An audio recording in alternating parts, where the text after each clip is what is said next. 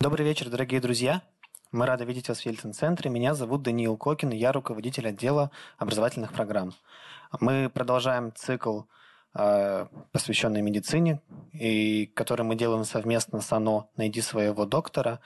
И этот цикл называется «Путь пациента». И сегодня я рад представить вам э, врача-онколога Евгения Ледина.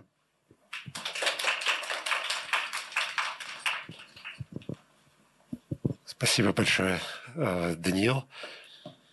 Э, мне очень приятно здесь э, стоять. Я впервые в Екатеринбурге, хотя очень много путешествую по России в связи с профессиональной деятельностью в рамках школ. И могу сказать, что три дня, проведенных в Екатеринбурге, мы сюда с семьей приехали, прям впечатлили. И в топ-5, наверное, городов личных точно попал и музей краеведческий, и изобразительных искусств, и в Пушму а, съездили, в мобильный завод «Аппарат» посетили. Спасибо большое городу за гостеприимство.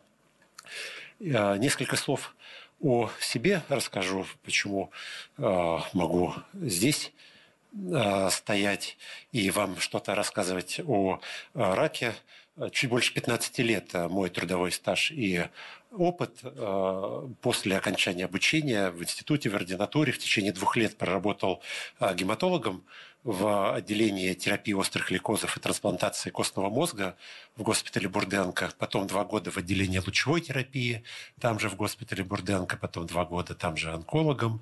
Потом перешел в лечебно-реабилитационный центр, где проработал пять лет. Лечебно-реабилитационный центр, это, я считаю, один из лучших а, федеральных а, многопрофильных центров нашей страны. И там а, сделал, так скажу, карьеру от врача-онколога до руководителя онкологической службы. И с 2017 года по настоящее время работаю в группе компании МИДСИ. Это крупнейшая частная э, медицинская сеть федерального уровня, где возглавляю одно из отделений онкологии и являюсь руководителем направления лекарственной противоопухолевой терапии медицинской онкологии. С 2014 года э, работаю в системе клинических исследований международных в качестве главного исследователя. И уже полгода с 2022 года учусь в Школково на программе Executive, э, Executive э, MBA. Это администрирование для того, чтобы не только лечить людей, но еще и понимать, как правильно организовывать лечебные процессы. А если брать нашу клинику, нашу службу, а, группа компании МИТИ, то здесь статистика по онкологии за 2022 год. А, в 2022 году мы выполнили более двух с половиной тысяч радикальных онкологических операций, пролечили более 6 тысяч уникальных онкологических пациентов и провели почти 19 с половиной тысяч циклов химиотерапии.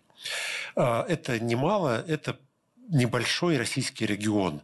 А, например, в Элисте Республика Калмыкия проводит где-то 14 тысяч циклов а, химиотерапии, ну, то есть сопоставимо вот с таким небольшим регионом, как а, Калмыкия.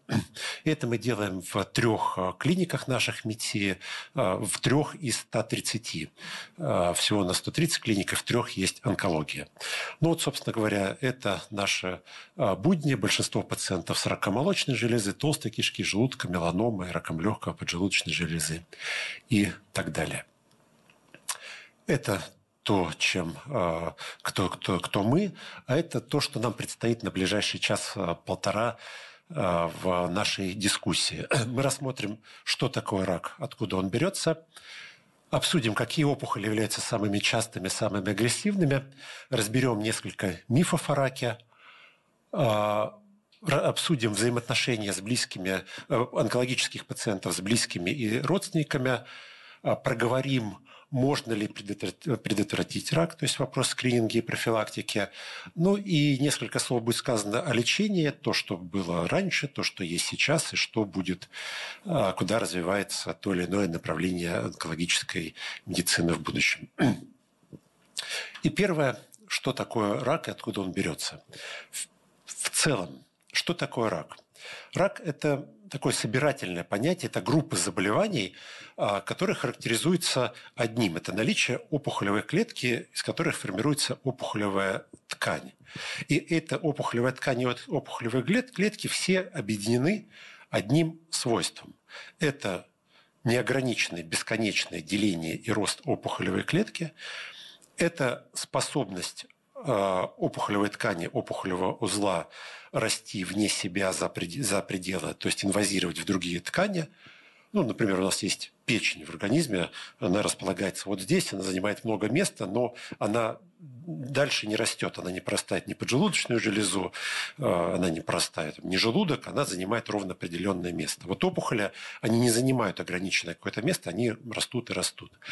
И тоже одной из ключевых способностей опухоли – это способность метастазировать. То есть есть опухолевый узел, и от него отпочковываются опухолевые клетки, которые разлетаются так, бисером по всему организму, оседают, и из них растут колонии. Вот это единое свойство опухолей вне зависимости от заболевания. онкология, соответственно, это наука об опухолях, их развитии, возникновении, лечении и так далее. Это то, чем занимается фундаментальная медицина, то, чем занимаются врачи. Причем сама по себе онкология э, да практически ничем не отличается от многих э, других э, заболеваний и является либо излечиваемым заболеванием, либо хроническим заболеванием. И если брать структуру смертности в человечестве, то он даже не занимает первое место. Если взять 2017 год, на первом месте в структуре смертности человечества сердечно-сосудистые заболевания – онкология от онкологических заболеваний погибло в два раза меньше пациентов. Дальше, идут респираторные, инфекционные заболевания.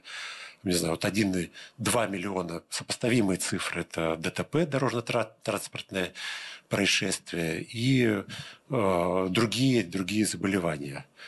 И вот, кстати, для э, справки такой э, интересный факт – как вы думаете, вот э, человечество за 300 тысяч последних лет развития человечества на Земле прожило примерно 80 миллиардов человек. В 20 веке э, людей стало много, там сейчас 7 миллиардов, а до этого было намного меньше, и всего на Земле прожило 80 миллиардов человек. Какая самая частая была причина гибели э, людей за всю историю развития человечества? А, да, а какой именно? С учетом того, подсказка человечества с Африки вышла. Да, точно. От малярии больше всего за историю человечества погибло э, людей. Но сейчас худо-бедно с ней, э, с малярией научились бороться. Так вот, рак – это такое же заболевание, как и все остальные. А откуда он берется? Вот такое небольшое видео – это клетки, из которых построен наш организм, и в нашем организме миллиарды миллиарды клеток. Эти клетки по-разному дифференцируются, из них образуются ткани, кости, мышцы, легкие, печень. Внутри клетки есть ДНК. Остановите, пожалуйста.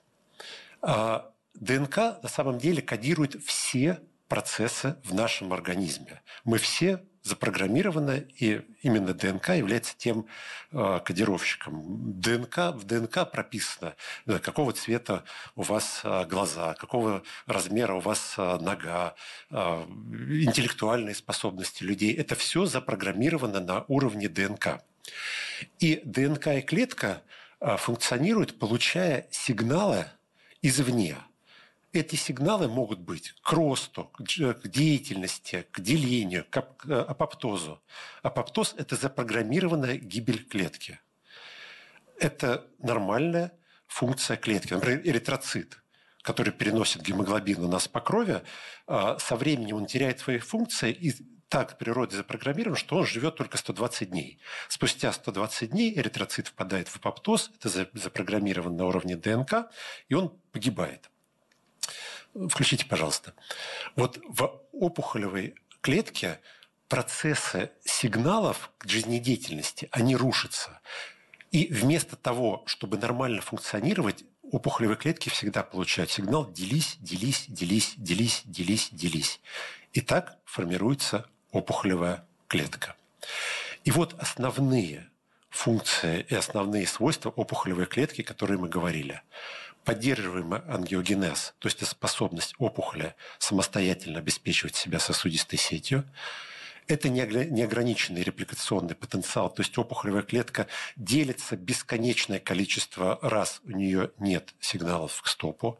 Инвазия в ткани и метастазы мы это уже обсудили. Избегание апоптоза, она не запрограммирована организмам нормально погибнуть, и самообеспеченность метагенными сигналами, нечувствительными сигналами, подавляющими рост, вот схематично это можно изобразить так. Тут понятно, какая клетка нормальная, а какая является опухолевой. Логично, вот нормальная клетка, где сидит какая-то регулирующая система, когда нужно от ослика морковку убрали, ослик остановился. А этот ослик, вот он постоянно бежит, бежит там, как будто он в детский сад ворвался, а дальше может наворотить дело, этот э, ослик либо детей покалечит, либо от него раньше нужно избавиться. Он без тормозов. Вот это и есть самообеспеченность метагенными сигналами. Опухоль сама продуцирует те сигналы, которые заставляют ее расти, в отличие от нормальных клеток, которые регулируются, например, гормоны. Это те сигналы в нашем организме, которые говорят расти или не расти подросток, когда растет, гормон роста, наверное, слышали, это реальный гормон. У меня были гормоны роста, выросла рука, но он достаточно длинный. Но когда-то гормоны роста прекратились, и э, да, рука прекратила расти. А вот здесь дисрегуляция есть, и если бы этих э, гормон, если бы гормоны продолжались, то рука бы была намного более длинной. Это есть свойство опухолевой клетки. А что с ней происходит дальше? Вот легкая, легочная ткань, кстати, опухоль, она прорастает из того или другого или иного опухоль, э, органа. И вот там, где опухоль э, зародилась, э, такая болезнь есть. В данном случае опухоль появилась в легком, соответственно, это рак легкого. Вот критическая поломка ДНК и пошел рост опухолевой ткани обеспечение ангиогенеза, о котором мы говорили, появляется собственная сосудистая сеть, и дальше опухолевая происходит отпочковывание опухолевой клетки, который распространяется по кровеносной системе, где-то оседает, в данном случае осела где? В головном мозге. Ну и, соответственно, данная болезнь получается рак легкого с метастазами в головной мозг. Вот так функционирует опухоль. И дальше все, все это растет. Если ничего с этим не делать, то это приводит к гибели пациента. Основной механизм в зарождении опухоли – это вот этот сбой ДНК. Почему-то ломается ДНК.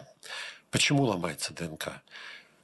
Потому что мы живем, потому что в процессе нашей жизнедеятельности неважно какие факторы, но постоянно что-то воздействует на ДНК, и капает, и капает, и воздействует, и воздействует. И в один момент получается критическая масса повреждений, которые уже само по себе ДНК, система репарации, система исправления ДНК не может э, обеспечить эти исправления, ДНК критическая поломка возникает, и возникает опухолевая клетка. А дальше есть второе ключевое событие в этом звене это иммунная система человека пропускает эту опухолевую клетку. Критических повреждений много. И опухолевые клетки образуются часто. Это скажем так, нормальное э, явление в организме. Мы сейчас с вами сидим, у нас с вами образуются опухолевые клетки. Но наша иммунная система их обнаруживает и вовремя удаляет из организма. Если она, иммунная система, пропускает опухолевую клетку, то начинается онкологическое заболевание.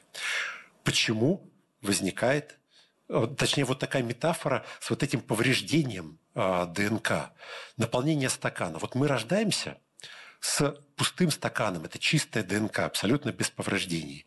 А потом живем, накапливаем такое-то повреждение. Здесь радиации получили, здесь Кока-Колы выпили и так далее и тому подобное. И потом возникает э, перебор, критическое, накопление критической а, массы, и ДНК ломается совсем, и возникает потенциальная опухолевая клетка.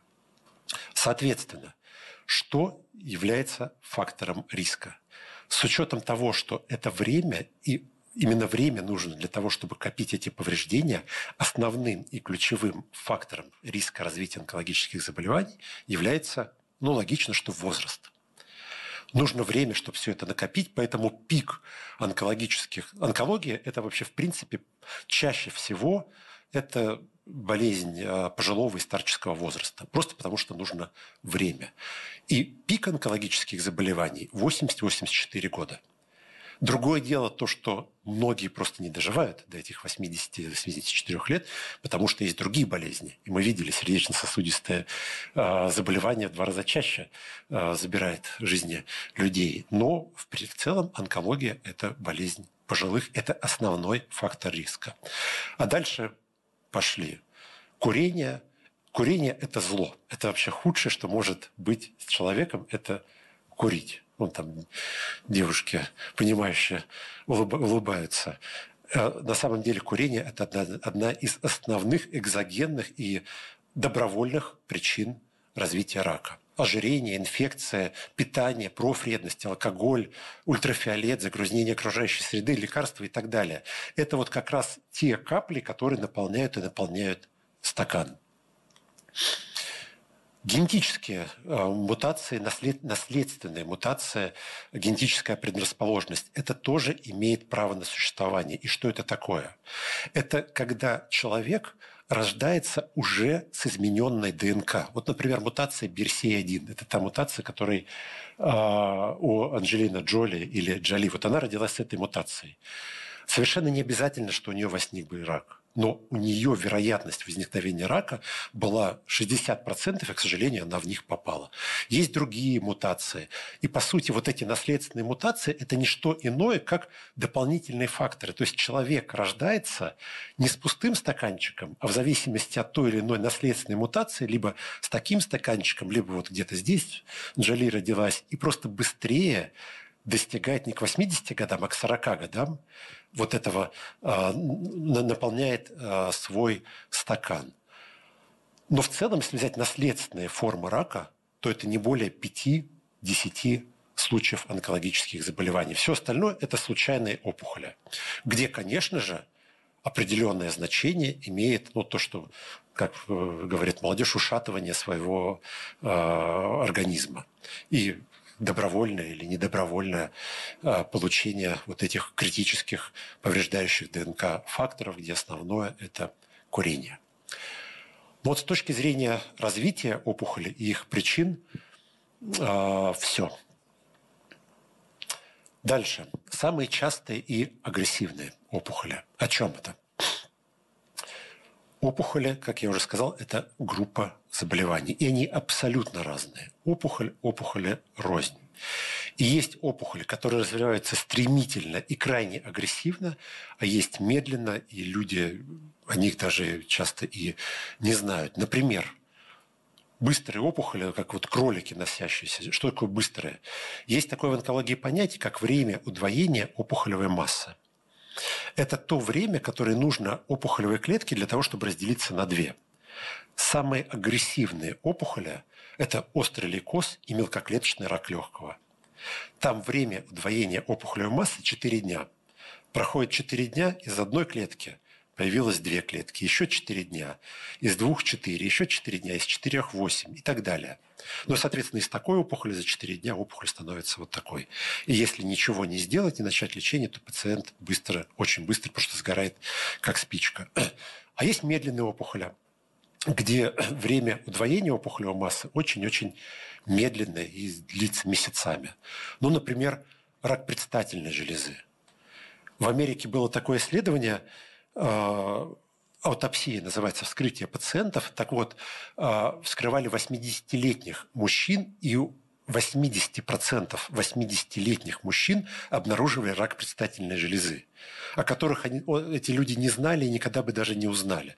Просто потому, что ну, вот он где-то там в зародышевом состоянии был, миллиметровая опухоль или даже там какая-то микроскопическая, и нужно еще 20 лет, чтобы она стала какой-то клинической значимой, просто потому что она медленная.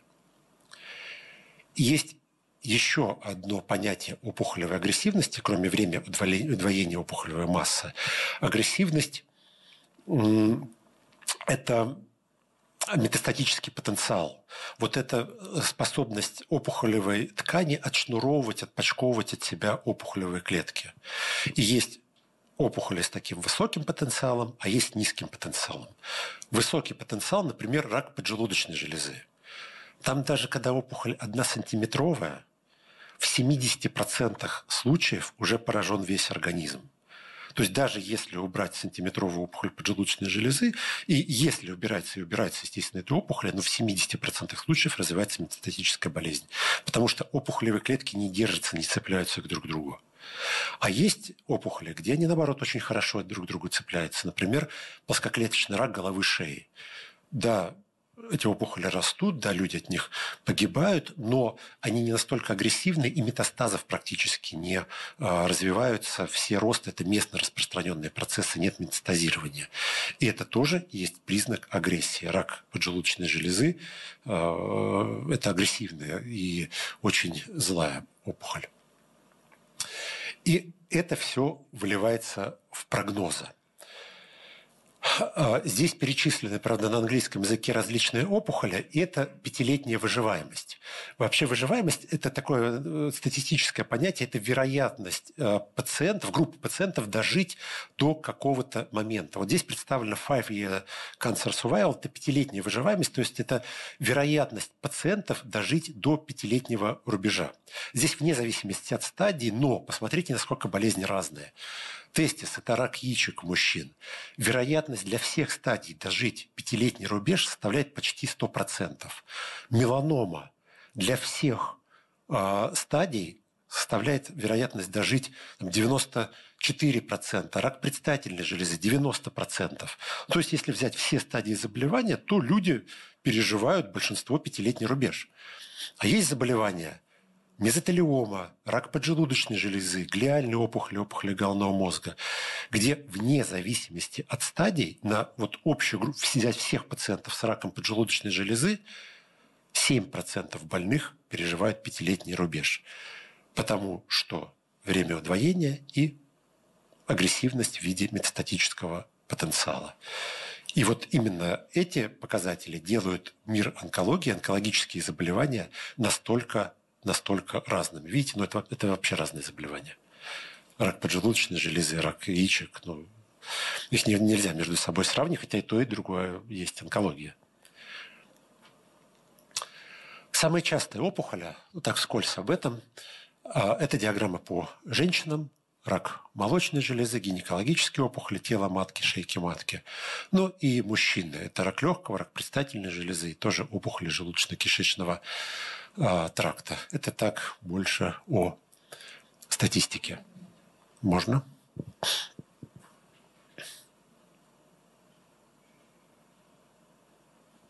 Угу.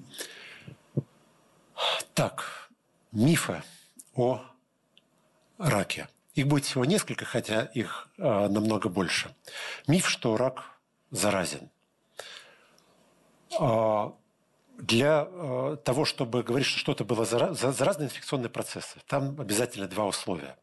Наличие инфекционного агента и путей передачи.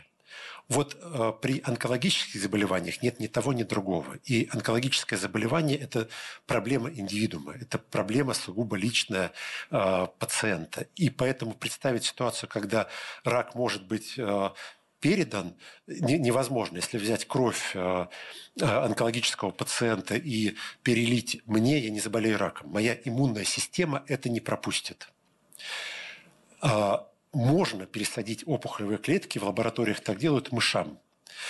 Но это специальные мыши с полностью выключенным иммунитетом, которых специально растят, растят в специальных условиях. Эти мыши стоят безумно дорогих денег, потому что они э, погибают, для, ну, они просто не, да, им нужны специальные условия. И при выключенном иммунитете этим мышам действительно можно подсадить опухолевые клетки, и они вырастут. Но э, это абсолютно не жизнеспособная и искусственная ситуация. Поэтому, если онкологический пациент даже ВИЧ-инфицирован, инфицированному чихнет в лицо и чихнет э, э полста там, 50 раз, то ВИЧ-инфицированный э, пациент с проблемным даже иммунитетом не заболеет раком, потому что иммунитет все равно есть, а при чихании опухолевые клетки не распространяются, и это, ну, такого просто быть не может. Поэтому рак не заразен, и никакие для окружающих никакой опасности эти пациенты не представляют. А, но часть онкологических пациент, а, а, болезней ассоциированы с инфекционными процессами. То есть инфекционные процессы являются как раз теми наполнительными стакана в процессе развития рака. Например, вирус папилломы человека является фактором риска развития опухолей шейки матки, ну и других опухолей. Вирус гепатита Б и С является фактором риска развития первичных опухолей печени. Хеликобактер пилори, бактерия, является фактором риска развития рака желудка и так далее. И тут возникает, наверное, логичный вопрос, что если эти инфекции являются предпосылками, причем достаточно мощными для развития тех или иных онкологических заболеваний, так может быть, борьба с этими инфекциями позволяет снизить вероятность заболеть раком. И как это можно сделать? Ну, попытаться вакцинация, да, самый простой метод. И оказалось, что на самом деле, вероятнее всего, да, есть вирус папиллома человека, который вызывает рак шейки матки, ну и кроме рака шейки матки еще ряд других заболеваний. Рак ротоглотки, рак анального канала, рак вульвы, рак полового члена и так далее. И вакцинация против вируса папиллома человека имеет определенный смысл. Скажите, пожалуйста, а кто-то вакцинирован сам или детей своих вакцинировал? Вы вакцинировали? Вы сами вакцинированы или детей вакцинировали? Ну, я болел не раз, вакцинировал. А, я не про онкологию, не про ВПЧ. Я подумал, что про коронавирус. А, нет, нет, я про ВПЧ. А скажите, пожалуйста, почему вы вакцинировали своих детей? Дочку вакцини... А дочку вакцинировала, бесплатная была прививка в школе. Вот, и я у своего дяди, он терапевт с многолетним стажем, проконсультировалась, он сказал, обязательно нужно. Тем более у меня есть э, как бы предрасположенность, то есть у меня рак молочной железы. А в школе, а в школе вы здесь, э, в школьную программу в Екатеринбурге входят? Ну, э, на самом деле, допускаю, что вполне может быть э, этим действием вы а, совершили один из самых важных а, поступков в жизни ребенка. А, почему? Я своих детей вакцинировал. У меня три дочки, старшая. Старшая вакцинировал в возрасте 12 лет. И могу сказать, что рак шейки матки – достаточно часто в нашей популяции болезнь. И причем эта болезнь просто ужасная, и я терпеть не могу а, данное заболевание. Почему? Смотрите, как происходит процесс канцерогенеза, как образуется рак шейки матки. Вирус папиллома человека а, приводит в достаточно, часто, достаточно часто при инфицировании к онкологическому заболеванию в течение 10-12 лет. Вот ровно столько нужно вирусу для того, чтобы вот это хроническое воспаление эпителия шейки матки переродилось в онкологический процесс. А дальше, когда ребенок инфицируется вирусом папиллома человека, в каком возрасте? Нет когда начинает вести половую жизнь. И с началом половой жизни ребенок ну, при незащищенном сексе получает свой вирус. У нас же очень сильно развита культура, э, институт семьи, нам в школах да, всем рассказывают про контрацепцию, как правильно вести семью. Да нет, конечно, ну, у нас он, э, дети на улицах вырастают. Поэтому в среднем 18 лет, плюс-минус пару-тройку лет, дети получают свой вирус папиллома человека. А потом 10 лет нужно для развития рака. И к 30 годам прекрасные молодые женщины в самом рассвете сил, часто с ребенком, а то и с несколькими, а и с грудниками, получают свой рак шейки матки. И это просто ужасно. Крайне противное, агрессивное заболевание, которое часто уносит жизни пациентов, и э, хоронить 30-летних пациентов это, это очень и очень тяжело. А, а вакцинация от вируса папиллома человека, а эти, все, это, эти все молекулы и вакцины есть, они с вероятностью 97-100% предотвращают инфицирование. Есть гордосил, есть церварикс. Они между собой, эти производители, спорят, какие лучше. Они все на самом деле хорошие. Но доказано, и на самом деле уже мировой опыт есть. Австралия. Вот Австралия ввела государственную программу по э, вакцинации от вируса папиллома человека 10 лет назад. И сейчас в Австралии резкий спад заболеваемости и смертности от рака шейки матки. И я был очень удивлен, нас в Москве начали вакцинировать в школах. А, отличная новость, что вас в Екатеринбурге начали вакцинировать. И, насколько я знаю, в 2024 году а, вот эти вакцины войдут в государственную программу вакцинации.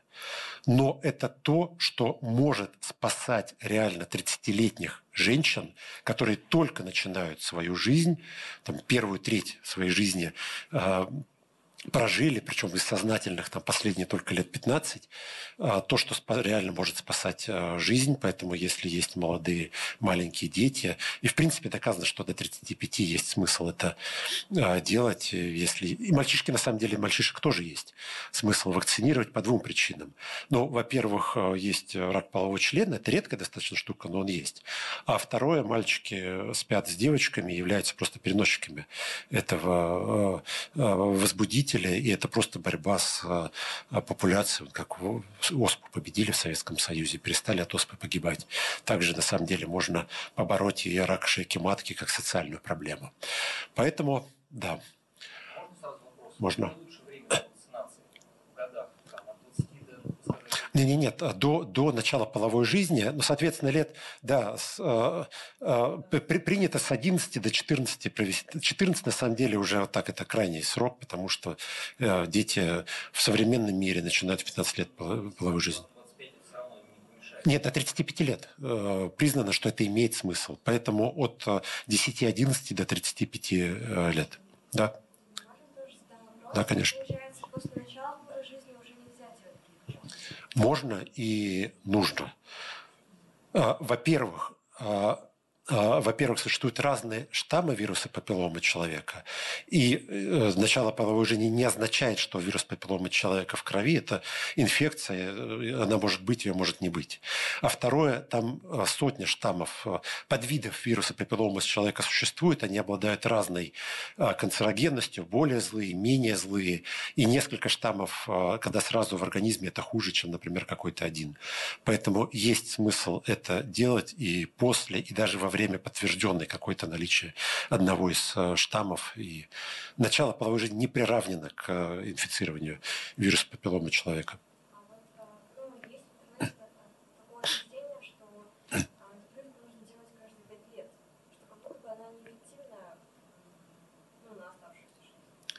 А, сейчас схема, раньше была схема вакцинации 3 э, укола, сейчас схема вакцинации 2 укола. Э, укол и через 6 месяцев второй укол, и на всю жизнь это хватает. Про ревакцинацию, честно говоря, не слышал. Но, может быть, если есть проблемы с иммунитетом, ревакцинацию можно сделать, но э, в целом это два укола. Про ревакцинацию ничего не слышал. Почитаю. Да, конечно. А,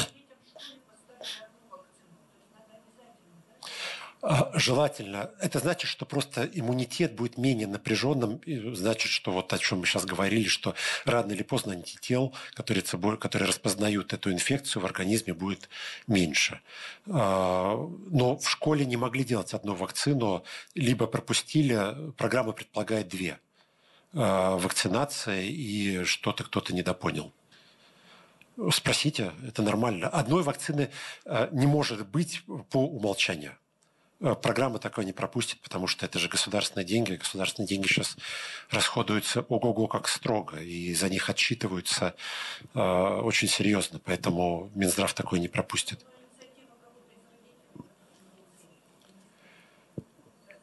Э, однозначно, что а, один раз сделать укол это лучше, чем вообще не делать, это сто процентов.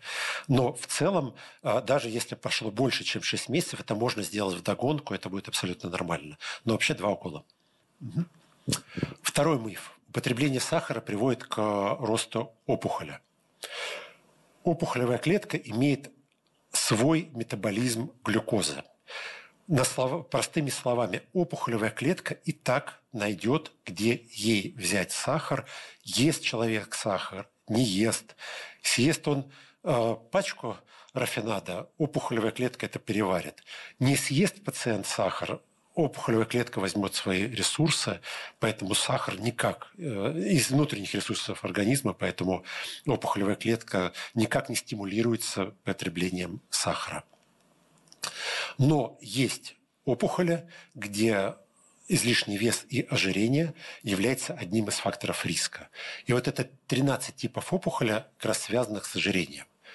Ожирение в 7 раз повышает риск а, развития рака шейки матки в два раза, риск развития рака пищевода, рак толстой кишки и так далее.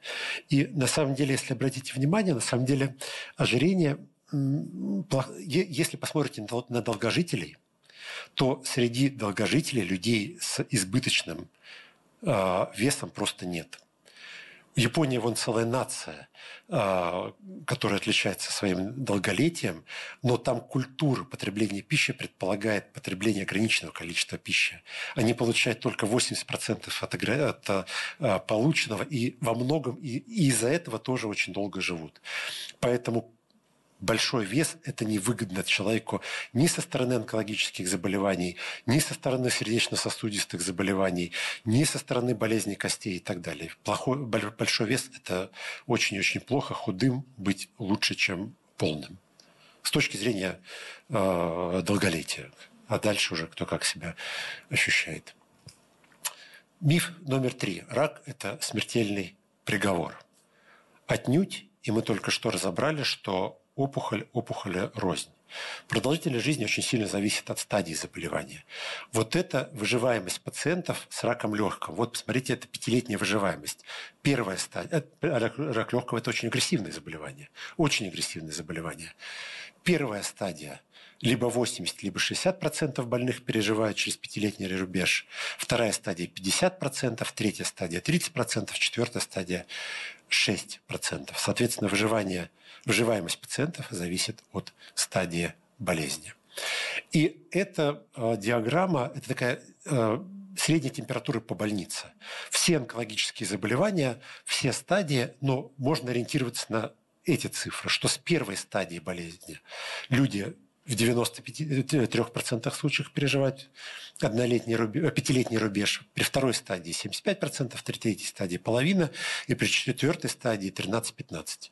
Есть, конечно, опухоли исключения, кто-то больше, кто-то меньше, но в среднем э, вот так. Поэтому здесь вероятность э, излечения, она превосходит вероятность того, что болезнь приведет к к летальному исходу. Не только стадия зависит на прогнозы пациентов, как мы уже сказали, но это подтип опухоли, распространенность, биологические свойства опухоли, возраст пациента, доступные методы лечения, потому что сейчас многие болезни, например, меланома с четвертой стадии заболевания, а больше половины пациентов переживают пятилетний рубеж, но и так э, далее. Есть специальные программы позволяющая рассчитать ожидаемую продолжительность жизни пациентов. Это реальная программа а, вот с этого сайта cancersurvivalrates.com, и это штрих-код, QR-код, э, ссылка на эту программу. Вот здесь, например, посчитана выживаемость предполагаемого пациента с рака толстой кишки. А, это мужчина 65 лет со второй стадии заболевания, со средней дифференцировкой опухоли. И ожидаемая и вероятность пережить у этого пациента гипотетического пятилетний рубеж составляет 87%. Ну, эти цифры. Один год 97%, два года 94%, пять лет 87%, 10 лет 81%. Причем, если взять рак толстой кишки, то а, сюда зашиты не только онкологические результаты, это средняя продолжительность жизни с учетом и сердечно-сосудистых заболеваний, и ДТП, и авиакатастроф и так далее. И в принципе-то, посмотрите, 65 лет пациенту, пятилетний э, рубеж, то есть дожить до, до 70 лет, э, и так не 100% далеко вероятность. Я думаю, так по оптимистичным прогнозам процентов 95, а то и 90, а с раком 87 со второй стадии. Ну, то есть, что жить вполне э, можно. А это динамика увеличения продолжительности жизни за последние 40 лет. По сути, это то, что дает пациентам современная медицина. Сейчас, я думаю, будет еще чуть выше диаграмма. Это 70-е годы. В среднем на круг 40% пациентов онкологических выживало. Сейчас 70%, но уже реально больше 70%. И за 40 лет больше 70 а, больше 30% – это вклад в медицины для онкологии. Это не так мало, конечно, а, есть куда дальше онкологии расти, но тем не менее в целом более 70% людей с онкологическими заболеваниями сейчас выживают. Соответственно, онкология не является смертельным приговором. Следующий вопрос, который хотелось бы рассмотреть, это уже взаимоотношения пациентов онкологических с родными и э, близкими. Положение этих пациентов в обществе и в том социуме, в котором э, люди находятся, с чем сталкиваются пациенты. Э, онкологический диагноз для пациента, для любого человека – ну, вот мне сейчас кто не скажет, такой диагноз, я, наверное, мнительный человек, в обморок упаду э, совершенно точно. А, но онкологический диагноз для любого пациента – это всегда шок. Причем вот тот 65-летний мужчина, пример которого мы сейчас рассматривали, гипотетический, со второй стадии заболевания, у него вероятность погибнуть от рака э, ну, не такая большая. Э, скажем так, в среднесрочной или в краткосрочной перспективе этому пациенту точно ничего не угрожает. Пациентка молодая с раком молочной железы с первой, с второй или с третьей стадии, где вероятность вылечить э, заболевание приравнивается, там, стремится к 90%. Э, этой пациентке тоже мало что угрожает. Но пациентка получает э, химиотерапию и потеряла волосы. Для женщин это всегда а, это, это прям а, трагедия. Пациентки даже вчера, чаще, ча, чаще спрашивают, а потеряю я волосы или не потеряю, нежели чем какой у меня прогноз и сколько предположительно мне жить осталось. Но этой женщине тоже ничего не угрожает. Но у, и у того мужчины, и у женщины вокруг них мир просто рушится. И очень часто этим людям как я уже сказал, ничего не угрожает, и все, что нужно, бывает исключения, но чаще всего, что нужно этим людям, это чтобы кто-то разделил с ними э, их боль чтобы было с кем поделиться, услышать про, про, про, э, слова поддержки, да и просто, не знаю, поплакать в жилетке, выплеснуть свои эмоции. Поэтому вот эта женщина с, потеря, с потерянными волосами, вот она идет по улице, мимо идут тысячи людей, они даже не заметят, что она либо в парике, либо лысая, всем просто все равно. Нет никому никакое дело. Но или, или, или мужчина, а, женщина, все, что нужно сказать, чтобы муж любимый сказал, что, дорогая, я тебя такой люблю. Или чтобы этот мужчина вдруг сказал, а, там, йоу, чувак, вот тебе а, рука, дай пять, и можешь рассчитывать на мою помощь, знаешь, что мы всегда с тобой, чтобы просто с кем-то подели, поделиться этими негативными э, эмоциями, чтобы было кого обнять. Просто эмпатия – а, сочувствие нужно людям и ничего больше. Ну, а, а, людям с особо тонкой душевной организацией часто нужна, конечно, помощь психолога или психотерапевта, потому что слишком сильно люди падают прям в психологической пике, вне зависимости от того, угрожает их жизни что-то или не угрожает. Ну, как пример, я недавно летел в Владикавказ, а рядом со мной женщина летела, а, которая посередине летела. Мы стали садиться, там южный регион, и восходящих много потоков, и на посадке самолет начал трясти чуть больше, чем обычно. Оказывается, женщина просто боялась летать, и она что сделала? Она прям вцепилась мне э, в руку. И тут можно было по-разному поступить.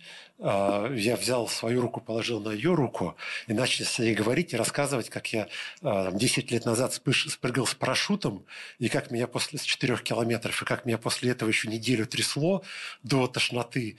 И пытался как-то пошутить, просто поговорить с ней, а, выслушать ее и разделить, отвлечь, разделить с ней ее переживания. И знаете, что она сделала, когда мы приземлились? Она обняла у меня сзади жена сидела с ребенком. А, да. Да, не, не позволила. Но в целом, наверное. Хотя можно же было по-другому поступить. Можно было посмотреть на нее как на ненормальную, одергнуть руку, там, уставиться в иллюминатор, смотреть э, на проплывающие домики. И вопрос для человека, да, как бы она себя чувствовала в этой ситуации, в той ситуации. Все, что нужно, это просто э, чуть-чуть внимания. Мне это не стоило ничего, а ей Я думаю, что запомнилось, наверное, даже больше, чем а, мне. Она пережила просто тяжелый момент. И еще раз, в большинстве случаев рак – это не приговор для пациентов, хотя мир, как я уже сказал, у пациентов рушится, и нужно, чтобы э, мир с кем-то проще восстанавливать, чем одному. Следующий раздел нашего, нашей встречи – можно ли предотвратить рак и вопросы скрининга. Что такое скрининг? Извините.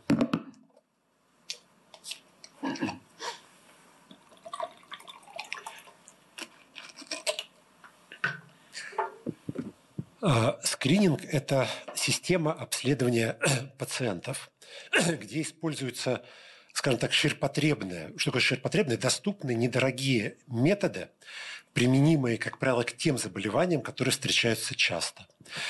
По сути, скрининг – это такое прочесывание э, расческой с крупным гребнем общей популяции людей э, в попытках недорого, ну, доступно, скажем, не недорого, а доступно для системы найти то частое, что можно либо предотвратить, либо выявить.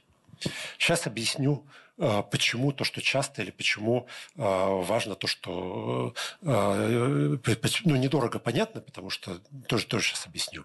Что делает скрининг? Во-первых, он снижает смертность онкологических заболеваний за счет раннего выявления, несомненно предотвращает развитие рака онкологических заболеваний. Как? Например, колоноскопия. А, рак толстой кишки проходит несколько стадий, начиная с доброкачественных изменений слизистой, и потом аденомы доброкачественные спустя несколько лет своего развития переходят в злокачественный процесс в аденокарцинома в рак. Вот если выявить, а, выполнить колоноскопию и выявить вот эту аденому, эта аденома отрезается, и это потенциально недопущенный рак. Поэтому колоноскопия предотвращает риск развития рака толстой кишки. Онкологические заболевания, заболевания выявляются на более ранней стадии. Ну, например, тот же самый рак толстой кишки, который является достаточно мелким, а, медленным заболеванием, если на, и от первой стадии до третьей стадии или до четвертой проходит где-то 2-3 года. Если на первом году развития заболевания выявить это заболевание, то пациент будет чаще всего излеченный, и лечение заболевания будет менее травматичным для пациента, понятно, потому что отрезать такую опухоль или такую опухоль для пациента – это разная травматизация. Скрининг каких заболеваний имеет смысл? Помните, мы круговые диаграммы рассматривали их, еще сфотографировали, те заболевания, которые встречаются часто. Рак молочной железы, рак шейки матки, рак толстой кишки, рак легких, рак предстательной железы – и, по моему мнению, рак желудка, хотя это спорный вопрос, западная медицина говорит, что не нужно этого делать, просто потому что в Штатах и в Европе намного реже болеют раком желудка. Наша российская популяция, мы ближе к азиатам в этом плане. У нас достаточно большая заболеваемость раком желудка, поэтому я считаю, что гастроскопии регулярно раз в два года нужно делать. В общем, это те опухоли, которые достаточно просто обнаружить и которые встречаются часто какие опухоли или подобно каким опухолям а, э, нет, а, смысла, нет места для скрининга.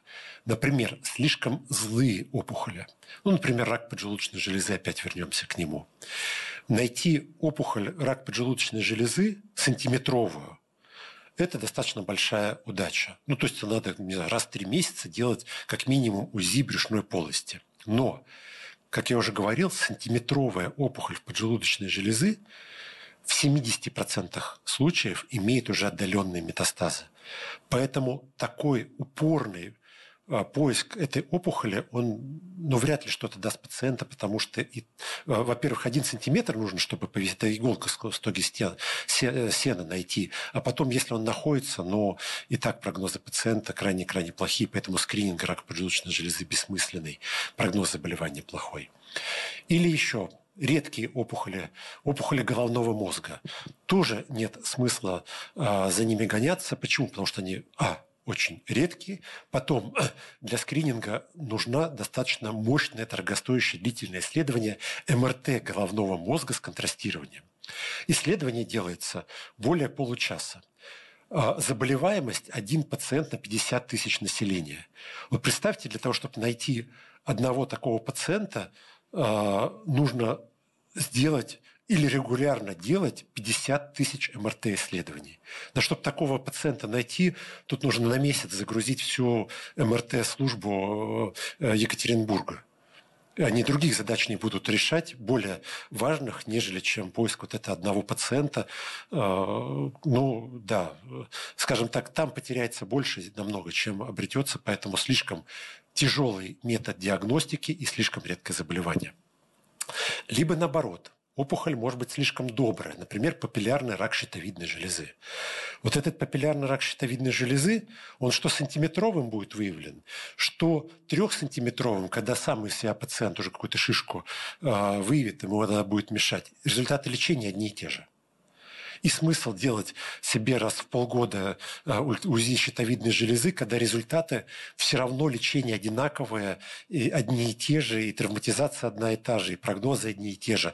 Либо наоборот, в той же самой щитовидной железе может вырасти очень редкая, но злющая опухоль, как рак поджелудочной железы, медулярный рак щитовидной железы. И с одной стороны, эти опухоли либо там, 99% очень-очень доброкачественные, которые и так будут излечены, либо настолько злокачественные, что их выявление не имеет никакого значения, потому что они вряд ли будут излечены. А, и вот на этом основан скрининг. То есть те методы исследования, которые а, простые, и выбирают сразу большую группу пациентов, подлежат скринингу, то, что либо слишком, слишком редкое, либо слишком злое, либо само исследование тяжеловесное и э, невыполнимое в общей популяции скринингу не подлежат. Но это мы говорим про скрининг. Скрининг – это это ширпотреб, это а, широкая масса людей. Там индивидуально можно хоть заобследовать себя. Мы говорим сейчас про популяцию. То, что есть смысл делать всем пациентам. Дальше по методам скрининга. Вот мы заболевания разобрали. Какие методы? Скрининг рака молочной железы. Здесь только маммография. Обращаю внимание, самообследование не является скринингом. Если женщина находит у себя какое-то узловое образование в молочном железе, железе, несомненно, это повод для обращения за медицинской помощью к врачу. Но на самообследование полагаться не нужно. Скрининг – это только маммография. Причем лучше в хорошем центре, с хорошим врачом-мамологом опытным, на хорошем оборудовании. Начинают скрининг в общей популяции с 40 лет и до 75 лет. Почему до 75? Потому что дальше уже нужно ориентироваться на состояние. Если пациентка живчиком и ничего не угрожает, тогда, конечно, скрининг нужно продолжать, потому что риск развития большой. А раньше если есть индивидуальные предпосылки, как правило, генетические наследственные синдромы, там скрининг, но это отдельно. На, на самом деле скрининг пациентов с наследственными синдромами, вот это 5-10% людей а, с онкологическими заболеваниями, это отдельная история. Мы говорим про общую популяцию, где-то с 40 лет. И это обязательно маммография раз в два года. А, не все изменения в молочной железе являются злокачественными. Это однозначно. Большая их часть доброкачественная, причем без, без злокачественного потенциала. Но бывает и доброкачественное образование с злокачественным потенциалом. Мамологи умеют их дифференцировать и, соответственно, удаляют эти доброкачественные образования, тем самым тоже предотвращая будущую онкологию. Рак шейки матки. Мы уже сегодня о нем говорили. Да, конечно.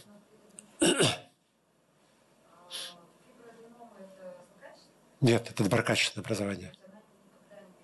Чаще всего нет.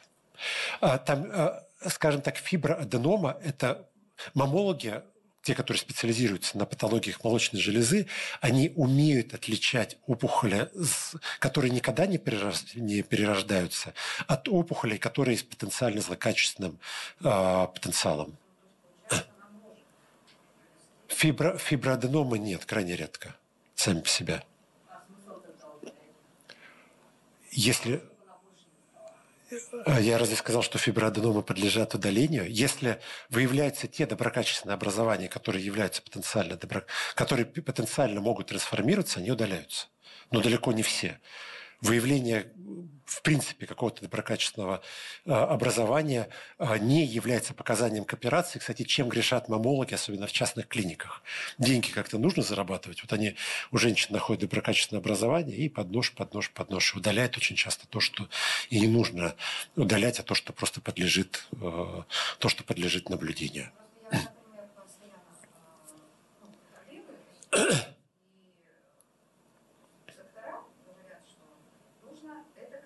Да. Рост. Рост. А, контролировать рост.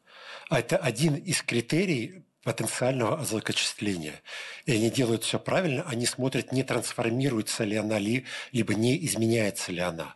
Потому что если она со временем будет изменяться, это звоночек, это как раз один из тех признаков потенциальной будущей трансформации.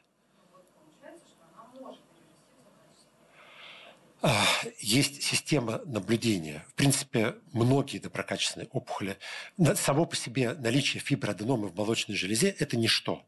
Та фиброаденома, которая трансформируется, это а, потенциально а, звонок под то, что она может в последующем озлокочисляться. Да.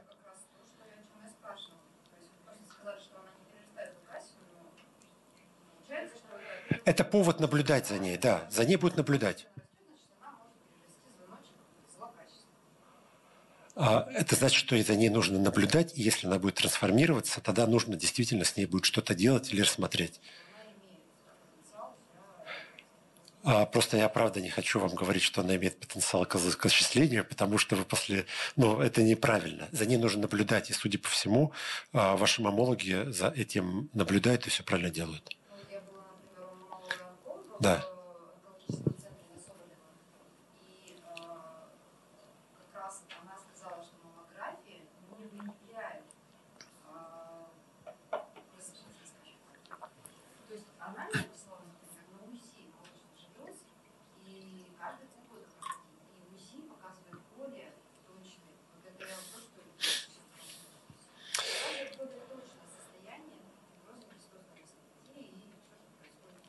Мамологи, а, мамологи в своей практике действительно УЗИ используют. Это в их руках один из основных а, инструментов. Мы говорили о скрининге рака, где маммография используется, и негативных опухолей, образований, извините, или доброкачественных опухолей, доброкачественных образований негативных на УЗИ встречается куда, они встречаются куда более часто, чем при маммографии. То есть вероятность при УЗИ что-то пропустить куда больше, чем при маммографии. Это с одной стороны. А с другой стороны, маммография является более объективным с точки зрения э, контроля, потому что УЗИ очень субъективный метод. Э, очень зависит от квалификации врача. Так датчик повернули по одному вид опухоль, так э, образование, извините, не опухоль, так датчик повернули по другому вид образования. А маммография – это один и тот же рисунок, который очень удобно между собой сравнивать. Для наблюдения, может быть, э, да, в руках опытного мамолога УЗИ и используется, но для скрининга это маммография. А вы уже в этой системе наблюдения. Э, и это уже хорошо. Скрининг – это не про систему наблюдения за пациентами, дошедших до маммологов. Скрининг – это про тех пациентов, которые ничего о себе не знают, и как сделать так, чтобы эти пациенты как раз оказались у, под наблюдением у маммологов, чтобы ничего не пропустить. Вот об этом скрининг. А дальше, как наблюдать за этими образованиями, это целая специальность. Сидят специально обученные люди, которые называются мамологами, которые и работают их работа направлена как раз только на то, чтобы ничего не пропустить. Скрининг – это как пациентов с подозрением направить к ним. Вот. Шейка матки. А, скрининг начинается с 25 лет. Почему с 25 лет? Мы уже сейчас сказали, потому что а, ну, там, с 18 плюс-минус 3 начинается половая жизнь, и а, здесь э, нужно постоянно наблюдать за состоянием шейки матки. И здесь э, два основных метода э, скрининга. Это мазок, пап-тест, тест по папа Николау, папа, папа Николау и определение как раз вируса папилломы человека. Но наиболее правильное и основное, и то, что может предотвращать заболевания помимо скрининга, это, конечно, профилактика, то, о чем мы говорили, это вакцинация. Но одно другому не мешает, и женщина должна ходить к мамологу 40-летнего возраста так точно, может даже чуть-чуть пораньше, и гинекологу на регулярной основе тоже.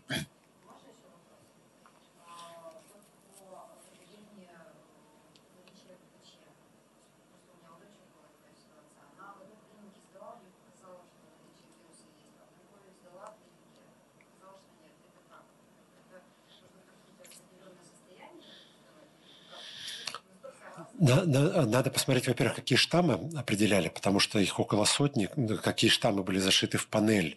А, панель не определяет все, она определяет ровно какие-то вирусы, которые туда производитель ввел. Второй момент, лаборатория тоже может ошибаться можно просто пересдать тест, э, э, разбираться с этой ситуацией. Можно просто пересдать. Где-нибудь в референсной лаборатории, э, не знаю, а гемотест инвитро. Это очень серьезные лаборатории, где очень серьезно относятся к качеству, потому что это их бизнес основной. Просто получить третье мнение. Однозначно какое-то из этих исследований, скорее всего, неправильное, ошибочное. Понять какое.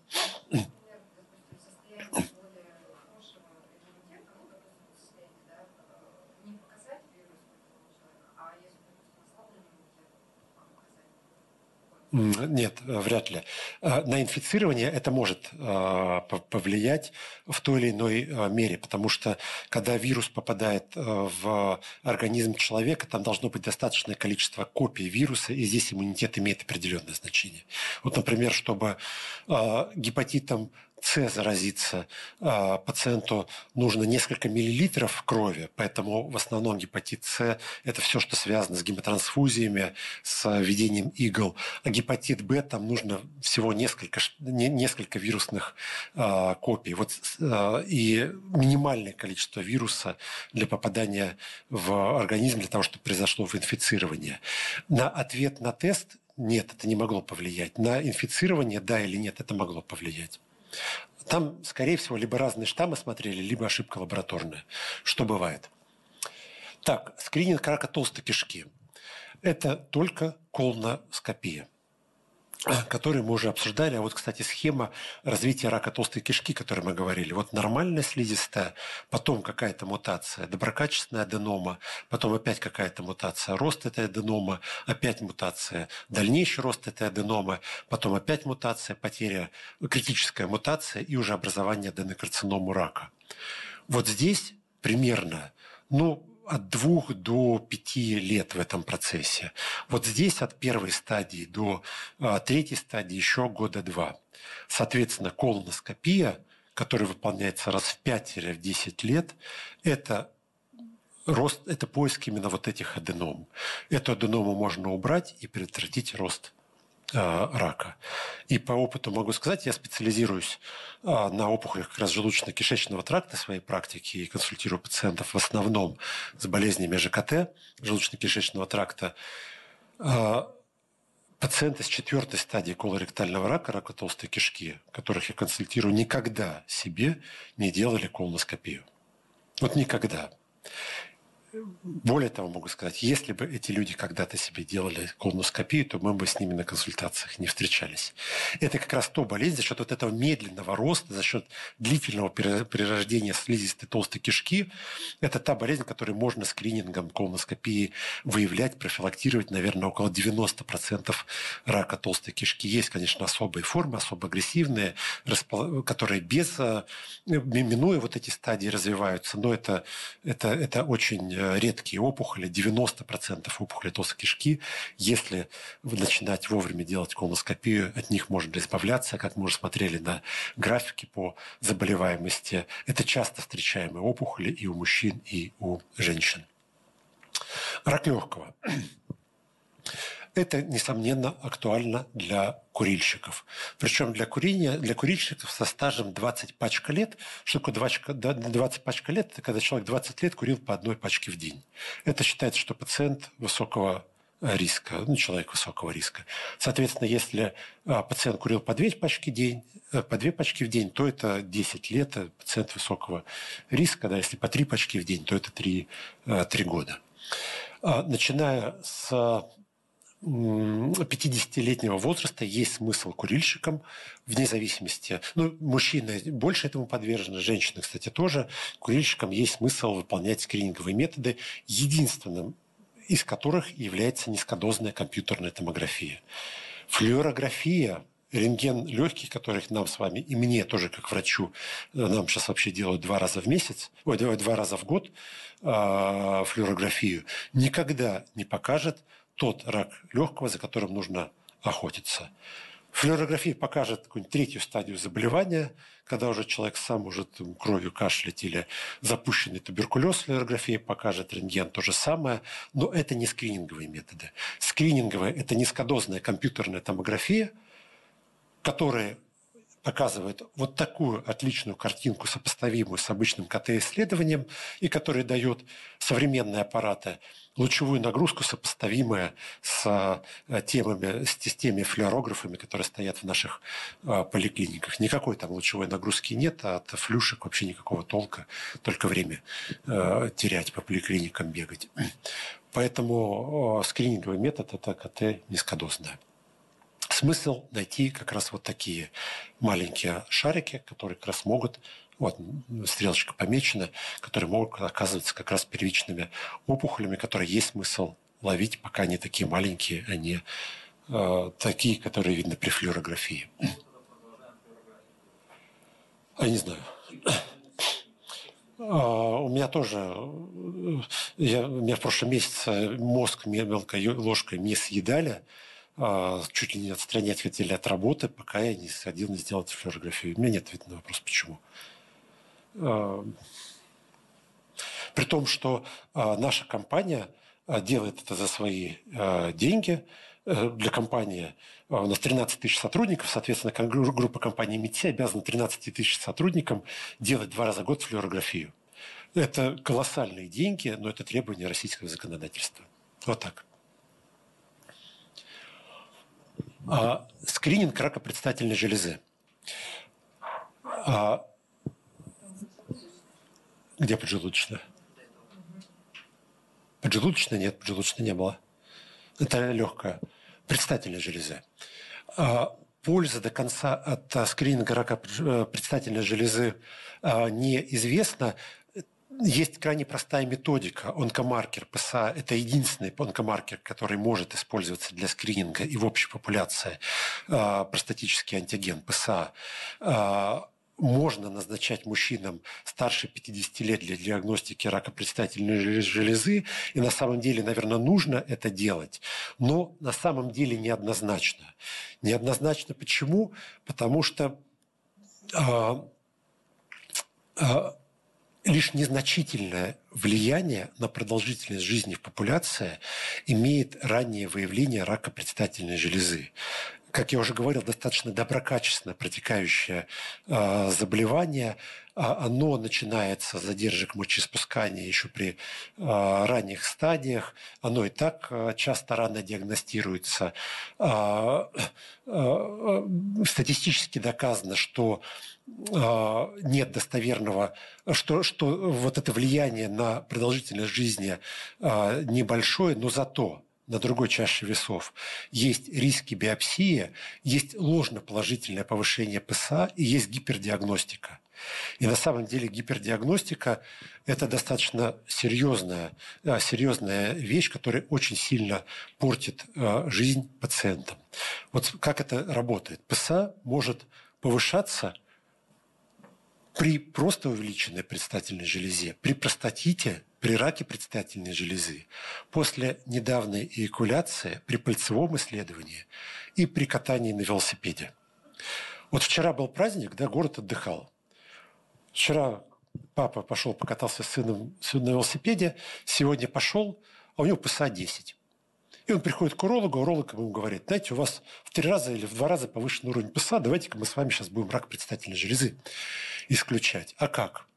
Во-первых, рак предстательной железы. Да вы что, come on, я вчера с сыном, у меня жизнь только начинается, ребенок, э, школа только заканчивается, каком раке предстательной железы вы мне говорите? Давайте сделаем МРТ с контрастированием, давайте сделаем трансректальное УЗИ, давайте возьмем биопсию, а любая инвазия – это все равно риски осложнения.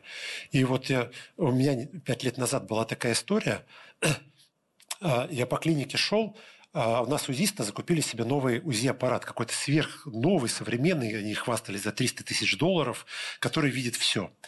И я к ним зашел, хихоньки-хакинг, говорю, давай на тебе э, протестируем. Говорю, ну давай.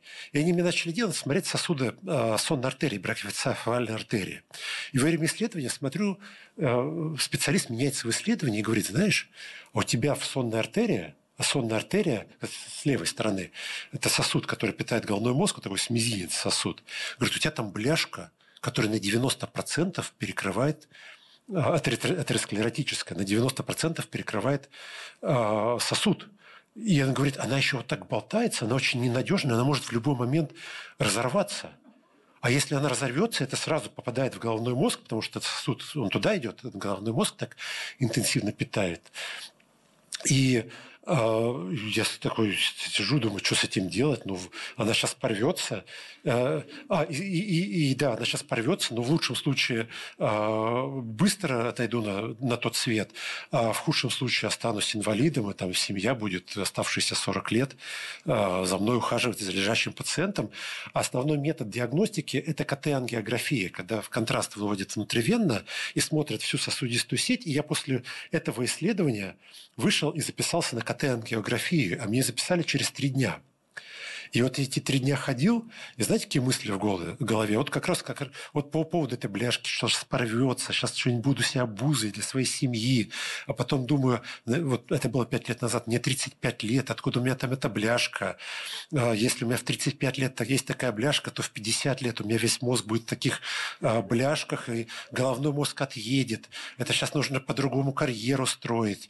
Здесь сейчас заканчивать, наверное, в 50 день в Подмосковье садиться, рецепты бабушкам исписывать спрашивать, а, а у меня есть двое детей, ну ладно, сейчас я старший успею пристроить в институт, что поступил, а что делать с младшей? Младшей сейчас нужно друзей просить, чтобы присмотрели, потому что 50 лет я уже не смогу сформулировать, что нужно. Это за три дня. Это человеку-врачу, который как бы в этом разбирается, сказали, что у него бляшка. Я, кстати, сделал КТ, никакой бляшки нет. Это ошибка диагностики. А я не знаю, что. Я пришел, говорю, ребят, вы как бы, э, что такое? Говорят, ну, вот, это называется гипердиагностика. Это три дня моих душевных переживаний, это выполненная КТ-ангиография, ну, тоже такое исследование КТ-ангиографии не самое э, приятное. А представляете, сегодня кто-то скажет, у тебя повышен 10, э, у тебя ПСА, и давай-ка мы тебе рак поисключаем. Поэтому гипердиагностика – это такая вещь э, очень-очень э, серьезная, и еще не всегда известно, что лучше. И вообще онкомаркеры, в принципе, ПСА, ладно, тут ПСА хотя бы э, частенько попадает в диагнозы, но остальные онкомаркеры – это полное зло. Остальные онкомаркеры обладают крайне низкой чувствительностью и специфичностью. Что такое низкая чувствительность? Это когда при наличии уже подтвержденном болезни повышен или не повышен онкомаркер. Вот при многих онкологических процессах онкомаркеры и не повышаются и при наличии болезни. А что такое низкая специфичность? Это значит, что при повышенном онкомаркере есть или нет болезни. Вот онкомаркеры, вот эта вся панель которая выполняет нашу лабораторию, ну, наверное, женщины все знают ЦА-100, ну, может быть, не все ЦА-125, наверное, тоже назначали – вот низкая и чувствительность, и специфичность. И единственное, кто выигрывает, когда в общей популяции назначают онкомаркеры, но кроме ПСА и АФП для диагностики опухолей печени, единственное, кто выигрывает от вот всего этого перечня, а, это производителя, потому что это многомиллиардный рынок, и б, это клиники, которые впаривают пациентам эти онкомаркеры. Вот если я сейчас задену животом за вот этот угол и чуть-чуть более-менее сильно ударит животом, у меня тоже будет повышенный уровень СА-125. Потому что это мезохимальный маркер. При любом повышении кишечника, где, где воспаляется брюшина, он э, повышается. Если сейчас ударю сильно животом, он будет повышен, потому что брюшина повышена. Но все клинике многие онкологи, терапевты любят назначать эти маркеры, а ничего хорошего эти маркеры не несут, потому что ну, вот этот случай с моей бляшкой, которая не оказалась на самом деле, а, не несут, кроме как тревоги а, пациентам. Да.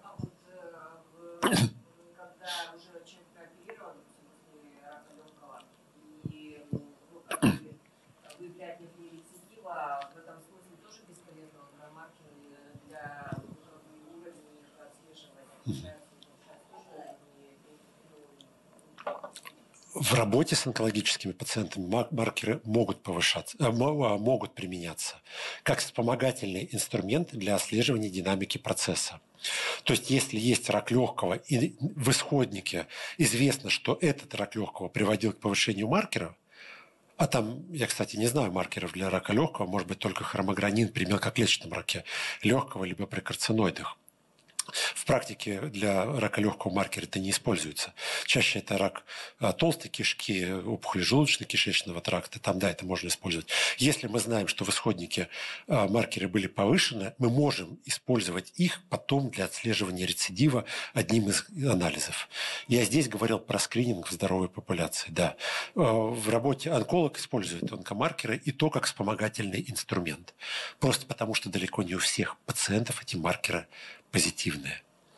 И принимать решения в своей практике только на основании маркеров просто невозможно. Если есть онкологический пациент, где проводится химиотерапия, там по КТ не очень понятно, а, есть положительная динамика, есть прогрессирование или нет прогрессирования, но мы знаем, что были маркеры а, повышенные, и вот в этой ситуации есть-нет прогрессирования, мы видим, что маркеры снизились в результате лечения, это вспомогательный инструмент для принятия решения, что прогрессирования нет в ходе лечения. Не более того. Итак, по итогам что такое скрининг и такой краткий чек-лист. Маммография раз в два года, колоноскопия раз в 7-10 лет, мазок а, ПАП-тест и тест на вирус папилломы человека, низкодозная компьютерная томография у курильщиков раз в два года и ПСА с 50-летнего возраста. Это то, что очень, если бы в нашей стране э, все жили по этому списку, мы бы жили в совершенно другой стране. Это для общей популяции. Дальше можно углубляться а, на уровне каждого индивидуума.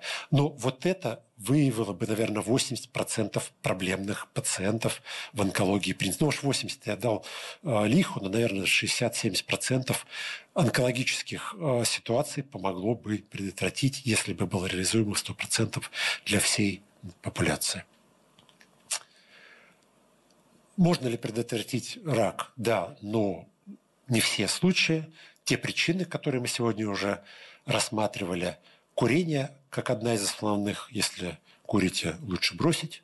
Ожирение, лучше похудеть. Алкоголь лучше не пить. Кстати, доказано, что даже красное вино не оказывает никакого положительного влияния, а, что оно вредно. И раньше считалось, что в красном вине есть такое вещество, антиоксидант ресвератрол. Считалось, что этот антиоксидант в красном вине и в красном винограде в кожуре содержится, может э, снижать риск развития рака. Но нет, доказали, что алкоголь в любых дозах, в принципе, людям вреден.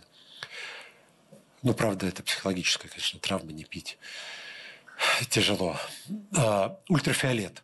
Однозначно, да.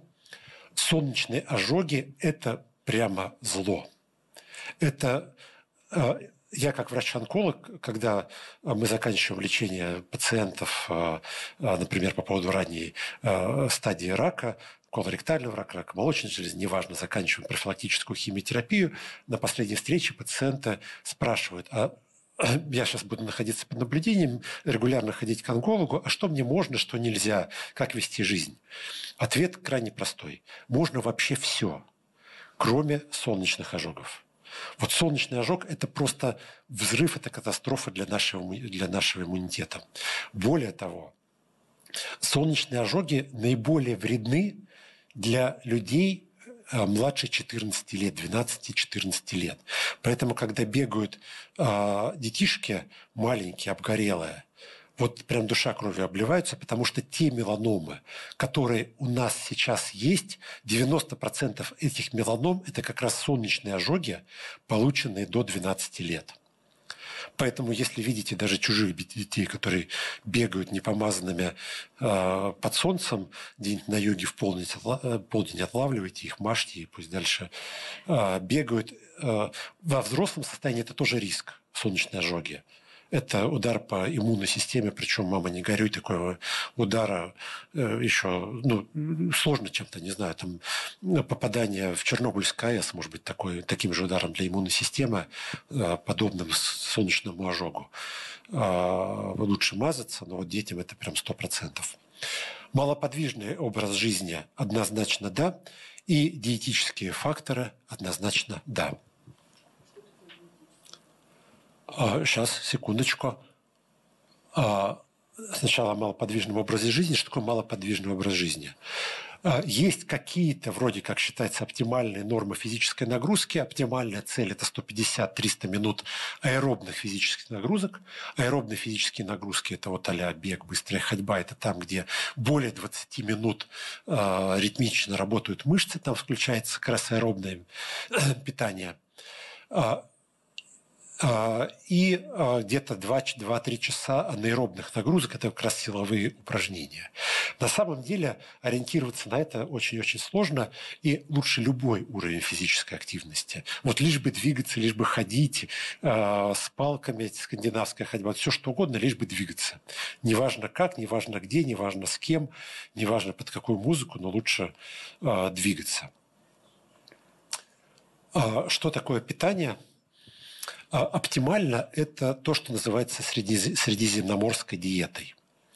Можете потом погуглить, но в двух словах. Средиземноморская диета – это преобладание рыбы над мясом, это э, преобладание оливкового масла над э, животными жирами, это потребление цветных овощей и фруктов вместо картошки – и это цельнозерновые а, злаки вместо тех хлебов, которые заложены в нашу культуру. Вот этот белый хлеб, это а, ядро а, пшеницы, оно очень-очень вредное. А, на самом деле. В условиях дефицита питания, да, оно полезно, просто как адъювант такой, как дополнитель калорий. У нас при нашем рационе лучше цельновые, цельнозерновые э, злаки, это грубый помол, э, то, что хуже усваивается, не уходит сразу в жировую ткань. Это есть средиземноморская диета, это то, что реально но она и дороже, и то, что влияет на продолжительность жизни и вероятность развития рака. А это для пациентов, которые э, страдают онкологическими заболеваниями, что влияет на результаты лечения. Это наличие социальных связей. Доказано, что одинокие люди леч... результаты лечения у них хуже. Но тут достаточно просто э, причинно-следственные связи выстроить. Наличие супруга все то же самое, то, о чем мы говорили, уход и с кем разделить свою боль. Отсутствие курения, на самом деле, одна из основных и первых рекомендаций при сталкивании, при, э, в первой беседе с онкологическим пациентом, результаты лечения у некурящих, даже которые вот в моменте сейчас бросили курить, лучше, чем у курящих. Ну и регулярная физическая нагрузка. А, курить и физически активно – это, наверное, самое простое. Супруг и социальная поддержка, с этим сложнее. Хотя на самом деле социальные связи – это же не обязательно друзья, которые с института или со школы идут.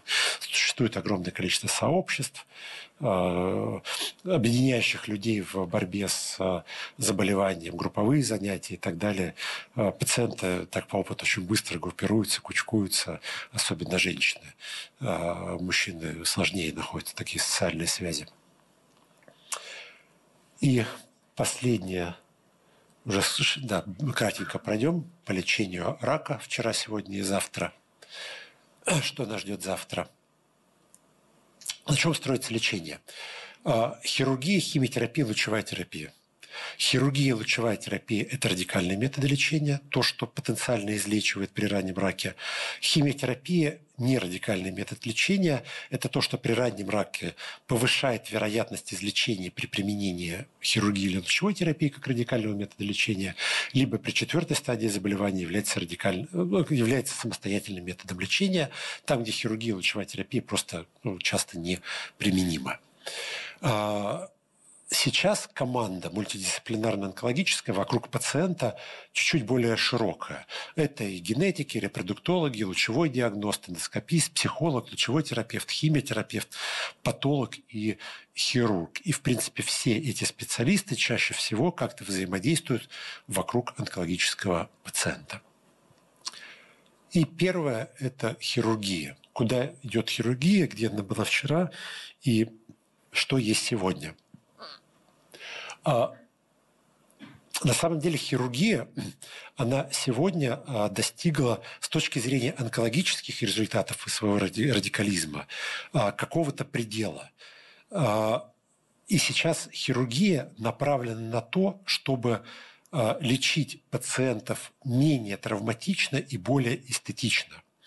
И вот так оперировали рак молочной железы еще 10-15 лет назад. Это называется а, операция мастектомия по а, Модено, когда полностью убирали молочную железу, оставляя здесь грубый а, либо рубец, либо мамологи называют это рельсами, когда длинный рубец вот такими со шпалами после нити. И когда женщина явно теряла качество жизни еще и в результате проведенной лимфоденектомии рука у пациентки рука у пациентки э, отекала.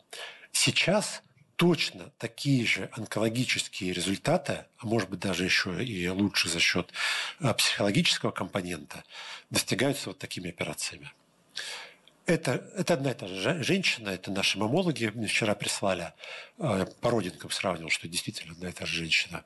Это женщина с раком молочной железы, вот это синяк после биопсии. Просто во время биопсии иголочки попали в сосудик, ну и синячок образовался, здесь место биопсии, а это результат после выполнения радикальной маммологической операции. То есть здесь женщина потенциально с вылеченным раком. Самое интересное, что вот здесь и вот здесь с онкологической точки зрения операция выполнена одинаково. И там, и там мастектомия.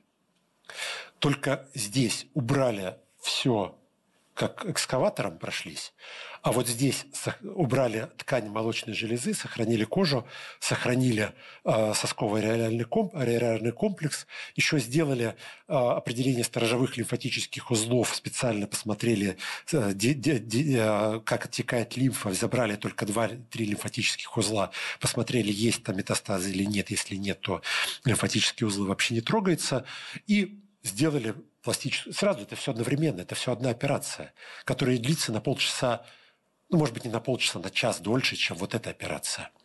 Еще и сделали такую молочную железу, которой женщина сказала, а я вот хочу вот такую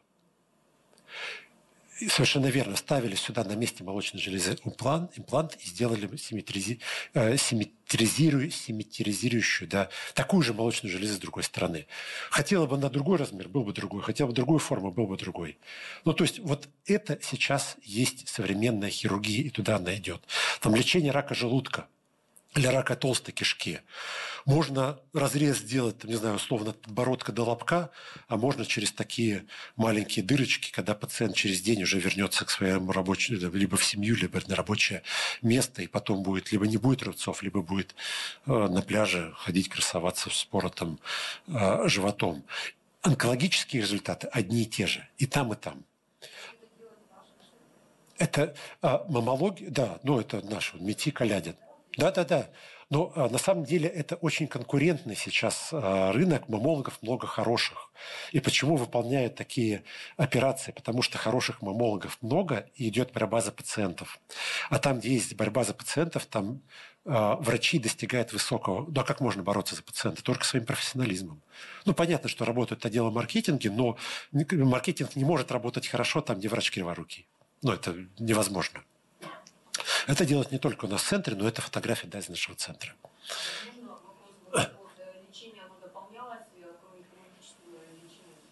А, я не, я не знаю судьбу этой пациентки. Я просто попросил вчера, готовясь к лекции, скинуть фотографии, как оперировали раньше, как оперируют сейчас. Это мне... А, может быть и нет, в зависимости от показаний. Я не знаю фамилии этой пациентки. А, если соответственно, этой пациентке может проводиться химиотерапия, а может не проводиться химиотерапия. Этой пациентке может назначаться э, гормональная терапия, может не назначаться гормональная терапия в зависимости от стадии заболевания, в зависимости от подтипа опухоли. Но объем операции что здесь, что здесь не влияет на принимаемое решение назначения или неназначения химиотерапии или назначения и неназначения гормональной терапии. Это просто я показываю, как хирурги работают.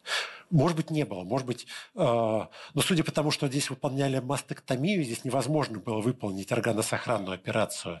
И, скорее всего, опухоль была более-менее распространенная. Скорее всего, этой пациентке послеоперационная терапия в том или ином виде была назначена. Может быть, не химиотерапия, потому что здесь нет портсистемы, а сейчас под химиотерапию поставят специальные штуки портсистемы, чтобы вены не портить, потому что пациентке жить долго, а вены от химиотерапии портятся.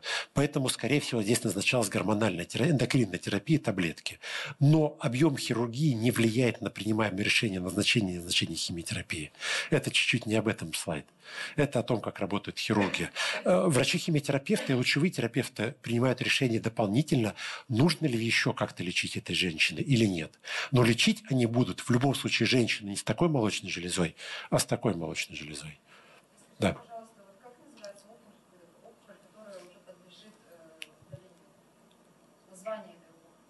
А, не очень понял. Аденокарцинома, наверное, если вы об этом. Адена, да, это опухоль, карцинома, злокачественная опухоль. А, вот, вот, вот, вот. Лучевая терапия. Тоже радикальный метод лечения. А, как он работает? Лучевая терапия – это подведение энергии, там, как кипяток, а, подведение энергии к опухоли. Соответственно, подводит энергию на фоне лучевой терапии а, опухолевой клетки, ДНК опухолевых клеток повреждается настолько, что а, опухолевая клетка не может сама делиться, и она гибнет. И на этом основан эффект. Чем выше подводят дозу, тем больше вероятность того, что внутри опухолевого очага опухоль погибнет. Соответственно, задача максимально большую, ну, достаточную дозу, максимально большую дозу подвести к самой опухоли и не повредить окружающие э, ткани. А лучевая терапия, на самом деле, тоже, можно сказать, уже достигла своего потолка. Вот так выглядела лучевая терапия, когда я работал в госпитале Бурденко. Вот я работал на точно таком же аппарате, он называется «Рогус». Вот здесь, в головке коллиматора, внутри кусок металла кобальта радиоактивного. Вот здесь диафрагма, когда врачи уходят, нажимают на кнопку, диафрагма открывается, и кобальт оказывается прям открытым источником над пациентом. Вот здесь женщина, видно, врач прицеливается, видите, линейкой мерят расстояние до пациента, тут что-то в животе или, наверное, в матке облучают пациентки. Соответственно, чем выше стол, тем большую дозу получит пациентка. Ну, то есть линейкой просто мерят. А вот здесь стоят специальная подставка, это свинцовый блок, а, потому что диафрагма открывается квадратом, а нужно как-то поле сформировать, как-то более-менее прицелиться. Зачем облучать 10 на 10, когда, может быть, нужно облучать 5 на 10 а, зону, поэтому такими блоками формировали поле. И все выбегают, нажимают на кнопку, диафрагма открылась, пациент там две минуты лежит, получает свою дозу, и выбежали. Причем дышит пациент, не дышит, движется, не движется. Ну, если упал, понятно, это со стола видно, все-таки камера. Но дальше, если не упал, то хорошо. Вот так примерно лучевая терапия выглядит сейчас. Это жесткая фиксация, если речь идет об облучении головного мозга. И это контроль позиционирования пациента на столе находятся датчики, и, например, эти датчики фиксируют все, даже дыхание. Если идет облучение легких, то эти датчики видят, это все совмещено с аппаратом КТ, аппаратура видит, где находится опухоль, как она перемещается при дыхании, и вот эти головки коллиматора, они уже сейчас многопольные, они способны вырисовывать различные фигурные э, фигуры, и они способны отслеживать, где находится очаг, и сейчас, возможно, не по линейке То есть тут могли мерить микрометром, да, как у нас в России, мерят микро, микрометром, дальше метят мелом, отрезают топором. Вот здесь примерно такой принцип. Вот здесь как микрометром и померили, так э, по микрометру и полечили. И в чем разница? Здесь получается зона, где-то там опухоль в этой зоне, а здесь получается опухоль, и через миллиметр или через два окружающие ткани могут не получить вообще никакой значимой дозы, там получить 10% или 5% от, того, от, от той дозы, которая является критичной для гибели клеток. По сути, это радиохирургия. Что такое хирургия? Это скальпель хирурга. Радиохирургия, потому что лучевая терапия способна так фокусироваться, по сути, а, с такой точностью проходить между опухолью и окружающими тканями, тканями как, радио, как скальпель хирурга.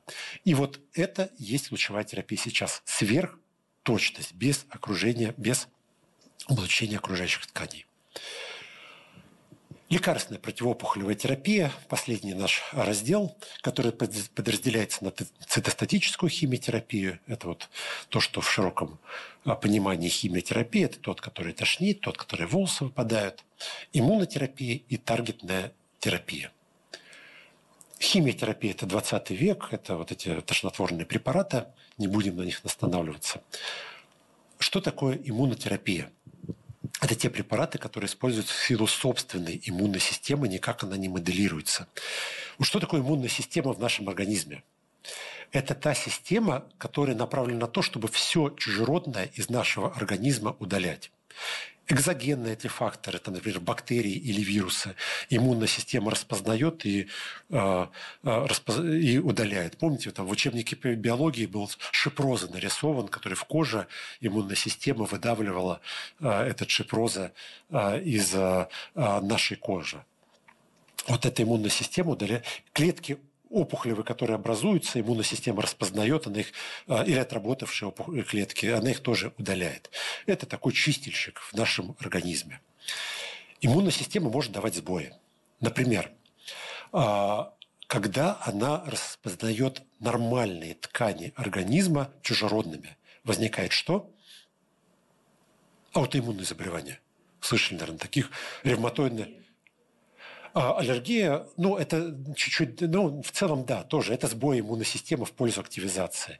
Там ревматоидный артрит, когда а, собственные а, суставы, а, хрящевые ткани видятся чужеродными для собственной иммунной системы, она их атакует, поэтому суставы воспаляются, и суставы начинают болеть, и пьют препараты для подавления иммунитета. Это в одну сторону. А иногда иммунная система может пропускать не распознавать что-то. Вот э, эта система такой свой-чужой. Есть физиологическая система пропуска чужеродных агентов, устроенная природой. Материнский плод.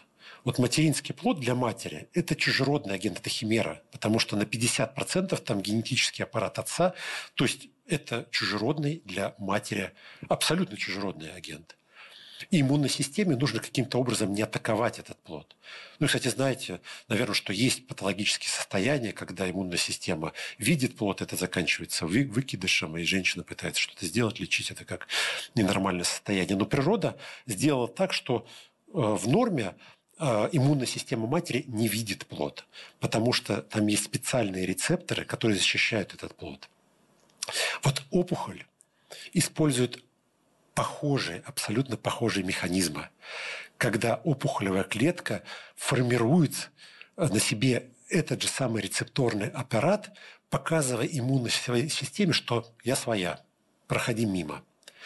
И все, иммунная система прошла мимо, образовалась эта клетка, которая начинает продуцировать себе подобных, которые не видит, которые пропускает иммунная система.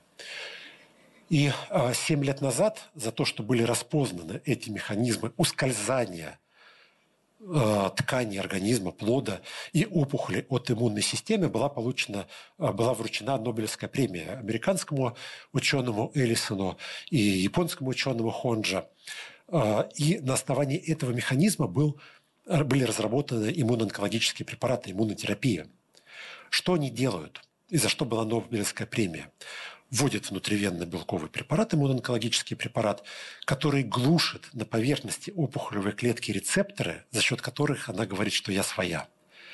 эти рецепторы заглужены, опухоль в организме уже цветет, такая, что там меланома метастаз на метастаза, на метастазе, но вводят препарат, рецепторы невидимости заглушены, плащ-невидимка с опухолью снимается, иммунная система.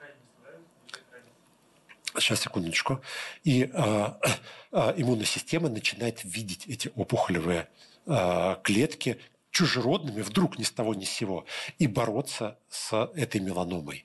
За счет этого эффекта при меланоме, раньше онкологи ненавидели работать с пациентами с меланомой, любишь работать тогда, когда виден какой-то результат. А раньше меланома четвертой стадии, 6 месяцев и нет пациентов. Один пациент из 100 выживал. Он проживал более 5 лет. А сейчас более 50% больных с четвертой стадии меланомы выживают только за счет иммунотерапии. Несколько капельниц и пациенты живут. И сейчас из нелюбимых все онкологи обожают работать с э, пациентами с меланомой. Что капельницу сделал, полчаса капельницы э, на выход, и приходят, и все э, живы-здоровы. Побочные эффекты иммуноонкологических препаратов а, связаны как раз с аутоиммунными реакциями. А, они не так часто встречаются, но бывают. Они не столь страшны. Мы уже научились, как с ними бороться. И побочные эффекты связаны именно с этим, с тем, что другие ткани тоже попадают под раздачу. И чаще всего это либо колиты, когда ткани кишечника становятся видимыми для иммунной системы, это сопровождается диареей, либо ткань легкого, пневмонита по типу пневмонии, вот как при ковиде, один в один – Э, побочный эффект от иммунотерапии. Но это не так часто встречается. Это на раннем этапе распозна... распознается, просто это не случается по щелчку пальца, так что сразу ввели э, гибель. Такого практически не бывает. Это постепенно-постепенно нарастает. И даешь чуть-чуть иммуносупрессивной терапии, э, пневмония проходит, а эффект на, на противоопухолевый эффект это никак не влияет. Вот, это иммунотерапия. И последний раздел – это таргетная терапия. Что такое таргетная терапия? Это отдельное направление лекарственной противоопухолевой терапии от английского слова таргет – мишень. А медицина современная научилась на поверхности клеток определять мишени. И увидели, что некоторые опухолевые клетки находят, э, несут на себе определенные рецепторы. И разработали группы препаратов, которые могут эти рецепторы блокировать. А что эти, что эти рецепторы делают? Эти рецепторы участвуют в передаче сигнала к делению. Помните, мы говорили, что опухолевые клетки получают сигналы делиться, делиться, делиться, морковки, да? По сути, здесь плавают морковки, и они через эти рецепторы проникают внутрь ядра, говоря опухолевой клетке, э, посылая сигнал к делению. И вводят препараты, но тут не морковки, можно в следующий раз морковки изобразить. А, есть препараты под определенные рецепторы, которые блокируют эти рецепторы, не дают сигналам к делению проходить. И при этом не воздействуют на нормальные клетки, практически не воздействуя. А опухолевые клетки гибнут при этом. Например, рак молочной железы. На самом деле сейчас рак молочной железы – это целая группа заболеваний, потому что на, при раке молочной железы научились выделяют эти различные рецепторы. И сейчас в раке молочной железы выделяют пациентов а, с, например, с наличием рецепторов эстрогенов, дают антиэстрогеновые препараты, по сути, таргетная терапия. Выделяют группу пациентов с наличием рецепторов эпидермального фактора роста HER2, дают антихер-2 терапию, которые э, совершили революцию в лечении рака молочной железы. А есть пациенты, где не, выдел... не находят никаких а, рецепторов, например, трижды негативный рак молочной железы, трижды негативный, значит, ни одного из трех типов рецепторов не нашли, и этим пациентам пациентам остается только химиотерапия, ну еще там иммунотерапия, тоже более-менее универсально. Вот. А, при этом, есть ли место чуду в лекарственной терапии? Абсолютно точно да. Сейчас именно лекарственная терапия – это то, что а, является основным развитием онкологии. И если я сказал, что хирургия, она своего потолка достигла, а, скажем так, отрезать у человека можно все, что угодно. Просто не всегда есть смысл это делать. Если есть рак поджелудочной железы с метастазами в печень, можно отрезать и поджелудочную железу, и метастазы в печени. Просто в этом смысла никакого нет. Облучить можно все, что угодно. Но облучать нужно так, чтобы не навредить. И а в принципе, по своей онкологической мощности и хирургия, и лучевая терапия, они потолка-то достигли. А вот лекарственная терапия, она развивается, развивается, развивается, и каждый месяц, каждую неделю что-нибудь новенькое да появляется. И то, что там нам 10 лет назад казалось абсолютной фантастикой и чудом, сейчас это уже прям в, масс, в, в нашей жизни, в, наш, в нашей массе. И вот, например, такой, а, это я слайд ставил с научной презентации. Есть рак легкого с мутацией гена KRAS, мутацией G12C.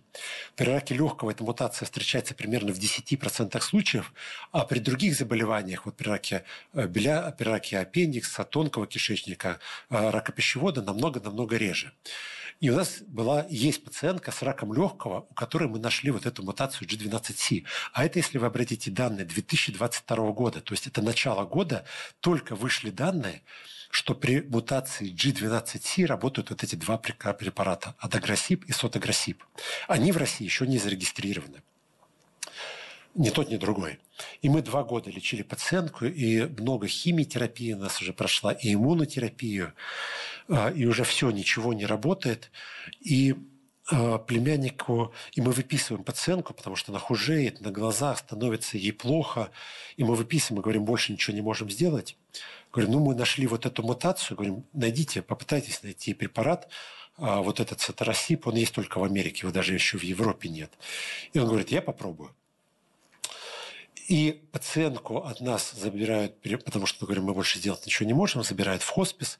Пациентка прям в плохом состоянии, а здесь переписка. Это мой принтскрин, скриншот с экрана телефона.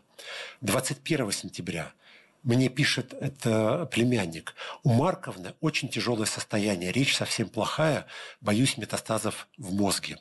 Что такое предлеченная пациентка, которую уже нечем лечить, который говорить не может. Ну, это прям терминальная пациентка, которой считанные дни остались, которые уже скорее там, чем здесь. Но племянник находит в Штатах препарат и его привозит. И вы посмотрите, внимание, пятница, 23 сентября, 14.12. Сегодня первый день приема препарата. Я отвечаю, добрый день, отлично, все хорошо. Организм принял, организм принял, потому что там 8 таблеток нужно выпить, а их еще проглотить ей нужно. Она глотать не может. Это пятница, 23 сентября, 24 сентября. Добрый день, он мне пишет. А может быть такое, что результат будет на второй день. Она уже гуляет с сыном, живот проходит, стул наладился. А, я, честно говоря, не знал, что ответить на это сообщение. Я, естественно, сказал, конечно, может. Но а, я не мог этого себе объяснить. И я ответил, что да, может, а, но я такого, честно говоря, редко встречал. А вот продолжение этой переписки уже 28 февраля. Добрый день, у нас хорошие новости, лекарство подешевело в два раза. Это действительно хорошие новости, потому что когда начинали месяц лечения, обходился миллион двести, а когда в два раза это 600 тысяч, как-то более позволительно.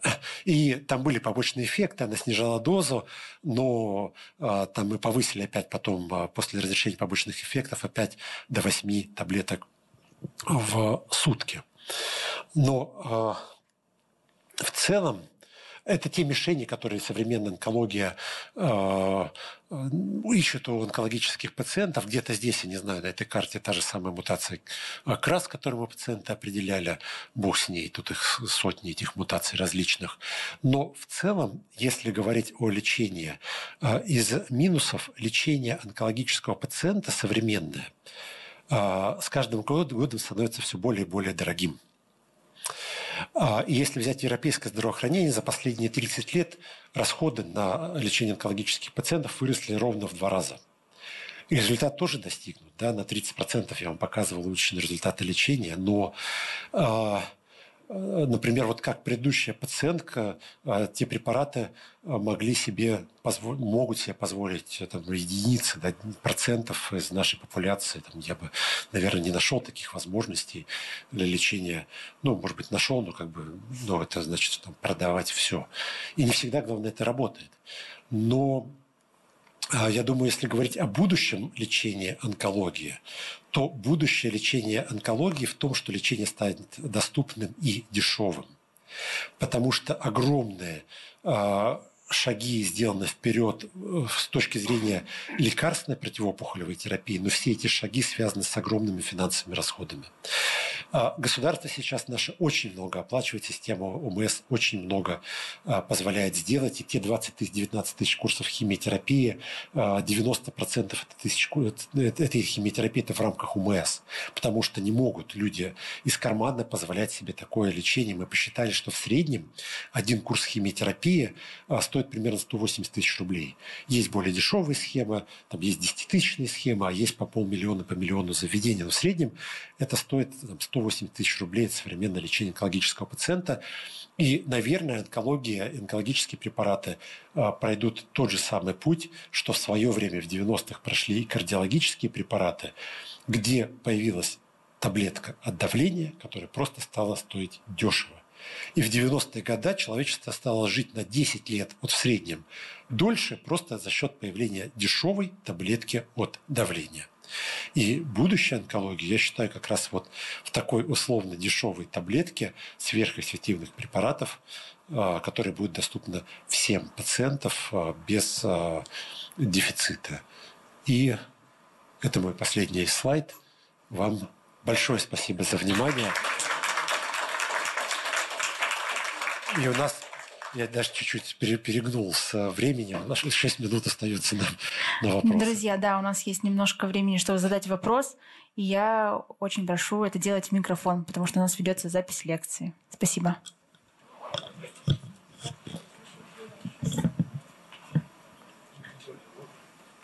Да, конечно. Добрый вечер. Спасибо большое за интересную лекцию. Скажите, пожалуйста, мне два вопроса.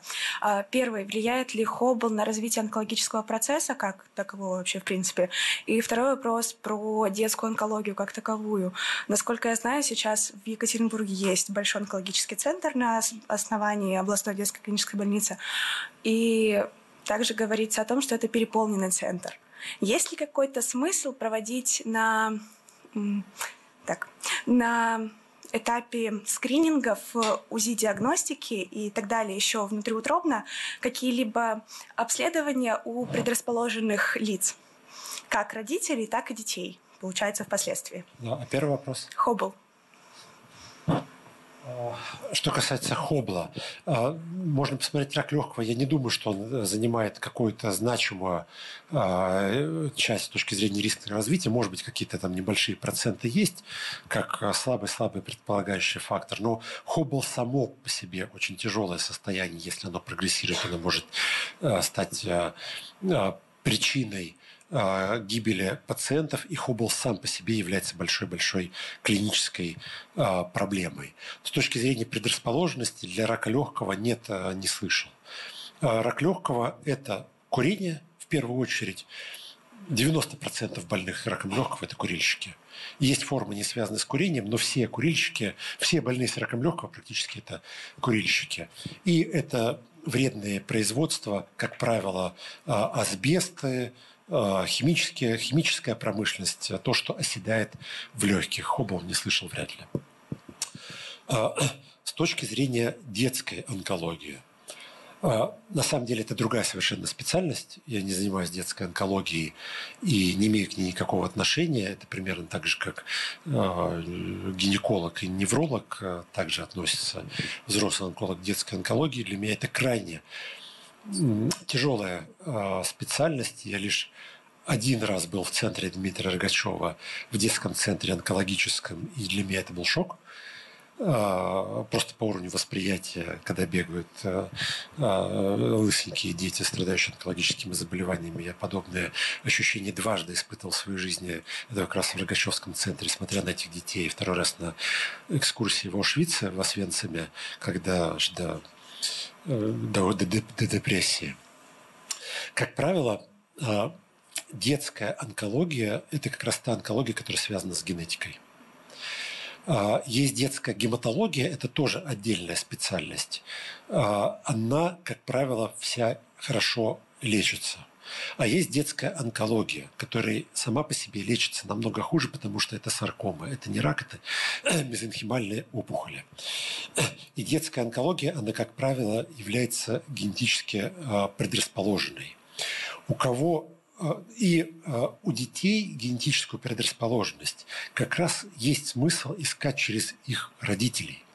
И если есть история семьи, где много рождалось детей и не погибали от рака, либо есть взрослые, которые в 30-40 лет страдали раком, именно там есть смысл искать э, какие-то генетические альтерации, аномалии, которые могут быть потенциально связаны с генетикой. В общей популяции э, я думаю, что нет э, смысла этого искать, но это точно так же, как искать иголку в стоге сена, потому что это редкость. Я не знаю, сколько, я не знаю статистики, сколько нужно сделать э, тестов и э, заборов, наверное, какого-то плацентарного материала под генетические исследования для того, чтобы э, выявить генетические э, аномалии. Опять же, у гинекологов, репродуктологов, те, те которые занимаются системой репродукцией, у них есть номограммы, у них есть шкалы, и у них есть понимание, где это нужно искать. Что вот есть женщина, например, там, которая рожает старше 40 лет, они еще покрутят и э, поспрашивают, они умеют искать э, модель пациент, пациент это, не, не это любой обратившийся в клинику как клиент, да, просто в медицинских организациях называется пациентом. Они ищут, они умеют найти тех пациенток, у которых имеется а, а, смысл углубленно искать а, те а, операции, аномалии, о которых вы спрашиваете. А в общей популяции, я думаю, что нет, это вот все равно, что искать рак поджелудочной железы или рак головного мозга. Вот. А, вам большое спасибо за внимание. Два часа лекции. Вам, как а, представителям Екатеринбурга, еще раз большое спасибо за теплую встречу. Еще раз обязательно к вам вернемся с семьей. Много что не посмотрели. И берегите себя. Извините, время вышло, да?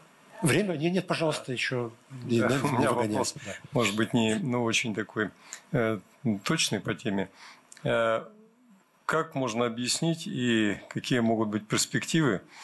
Э, вот у меня отец, он э, скончался в возрасте 93 лет, э, при этом он с 7 лет курил до 50, бросил курить только после того, как отравился на химическом производстве, где он работал. Он отравился буквально газом. И это производство было настолько, в общем, серьезное. Я имею в виду, что там, например, Э, была такая кислота, которая летала в воздухе, и там окна на этом заводе просто становились матовыми. И потом только когда очистные поставили, он уже не работал там, это перестало на заводе происходить. В 50 лет он ушел, правда, на пенсию, и всегда был э, физически активен.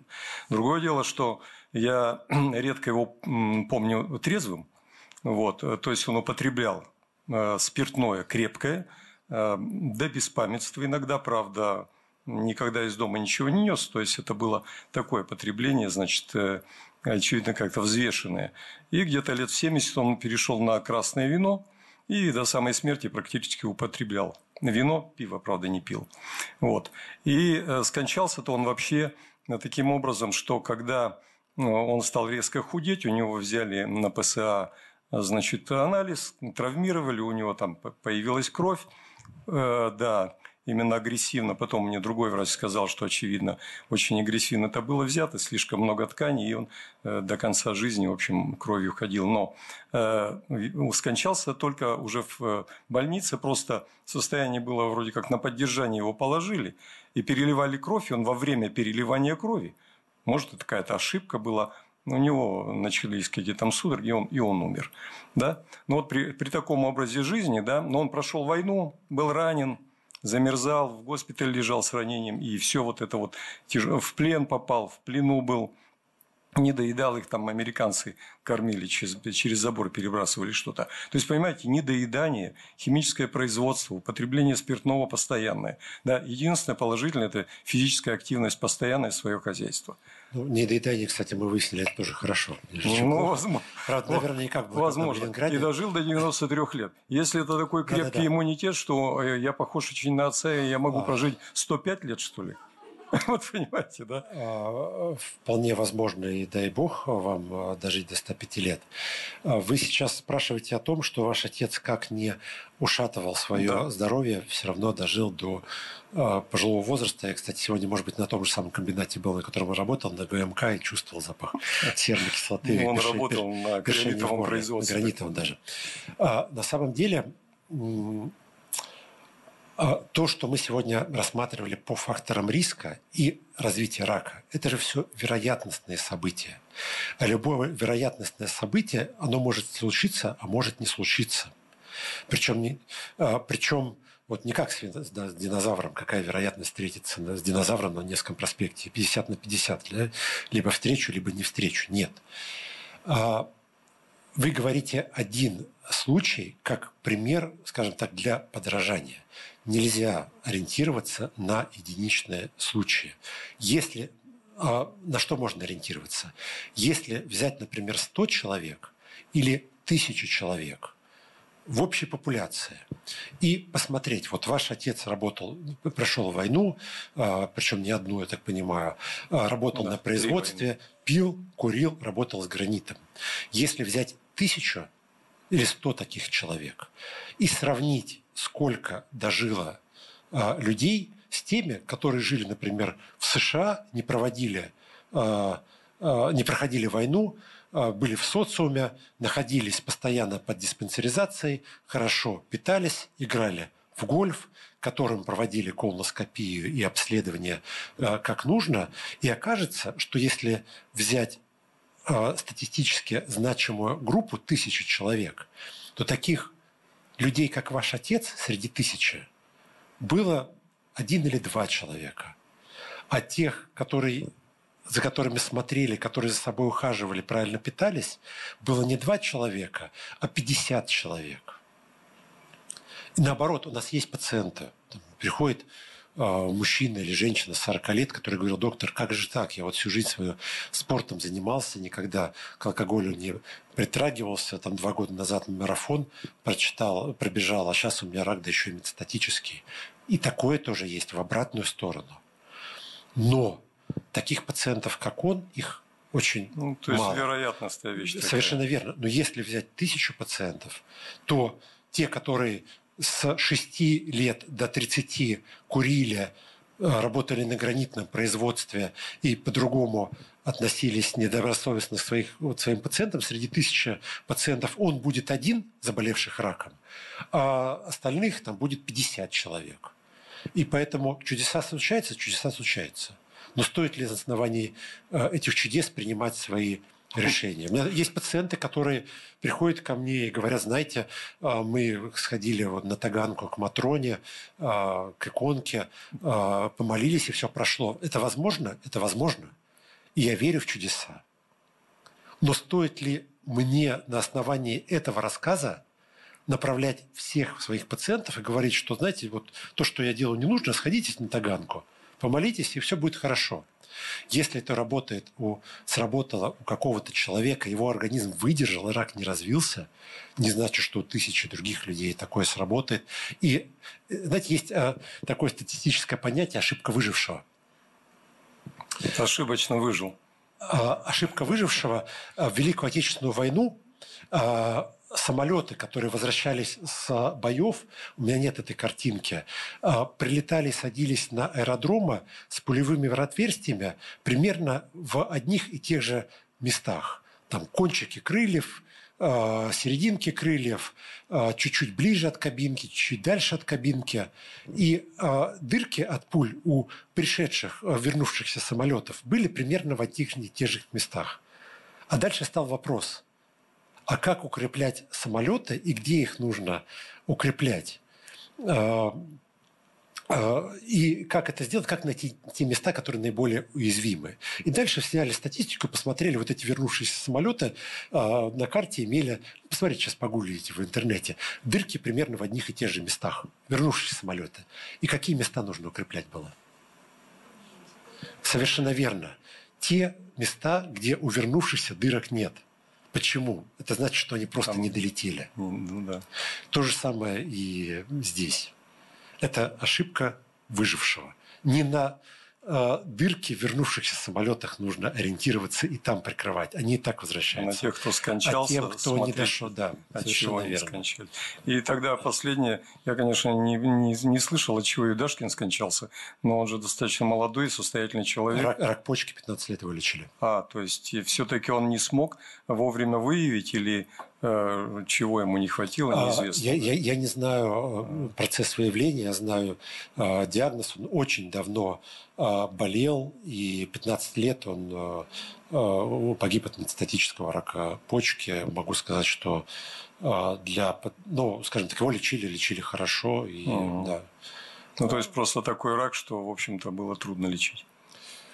А 20 лет назад э, он бы прожил года 2-3. Вот так. Спасибо.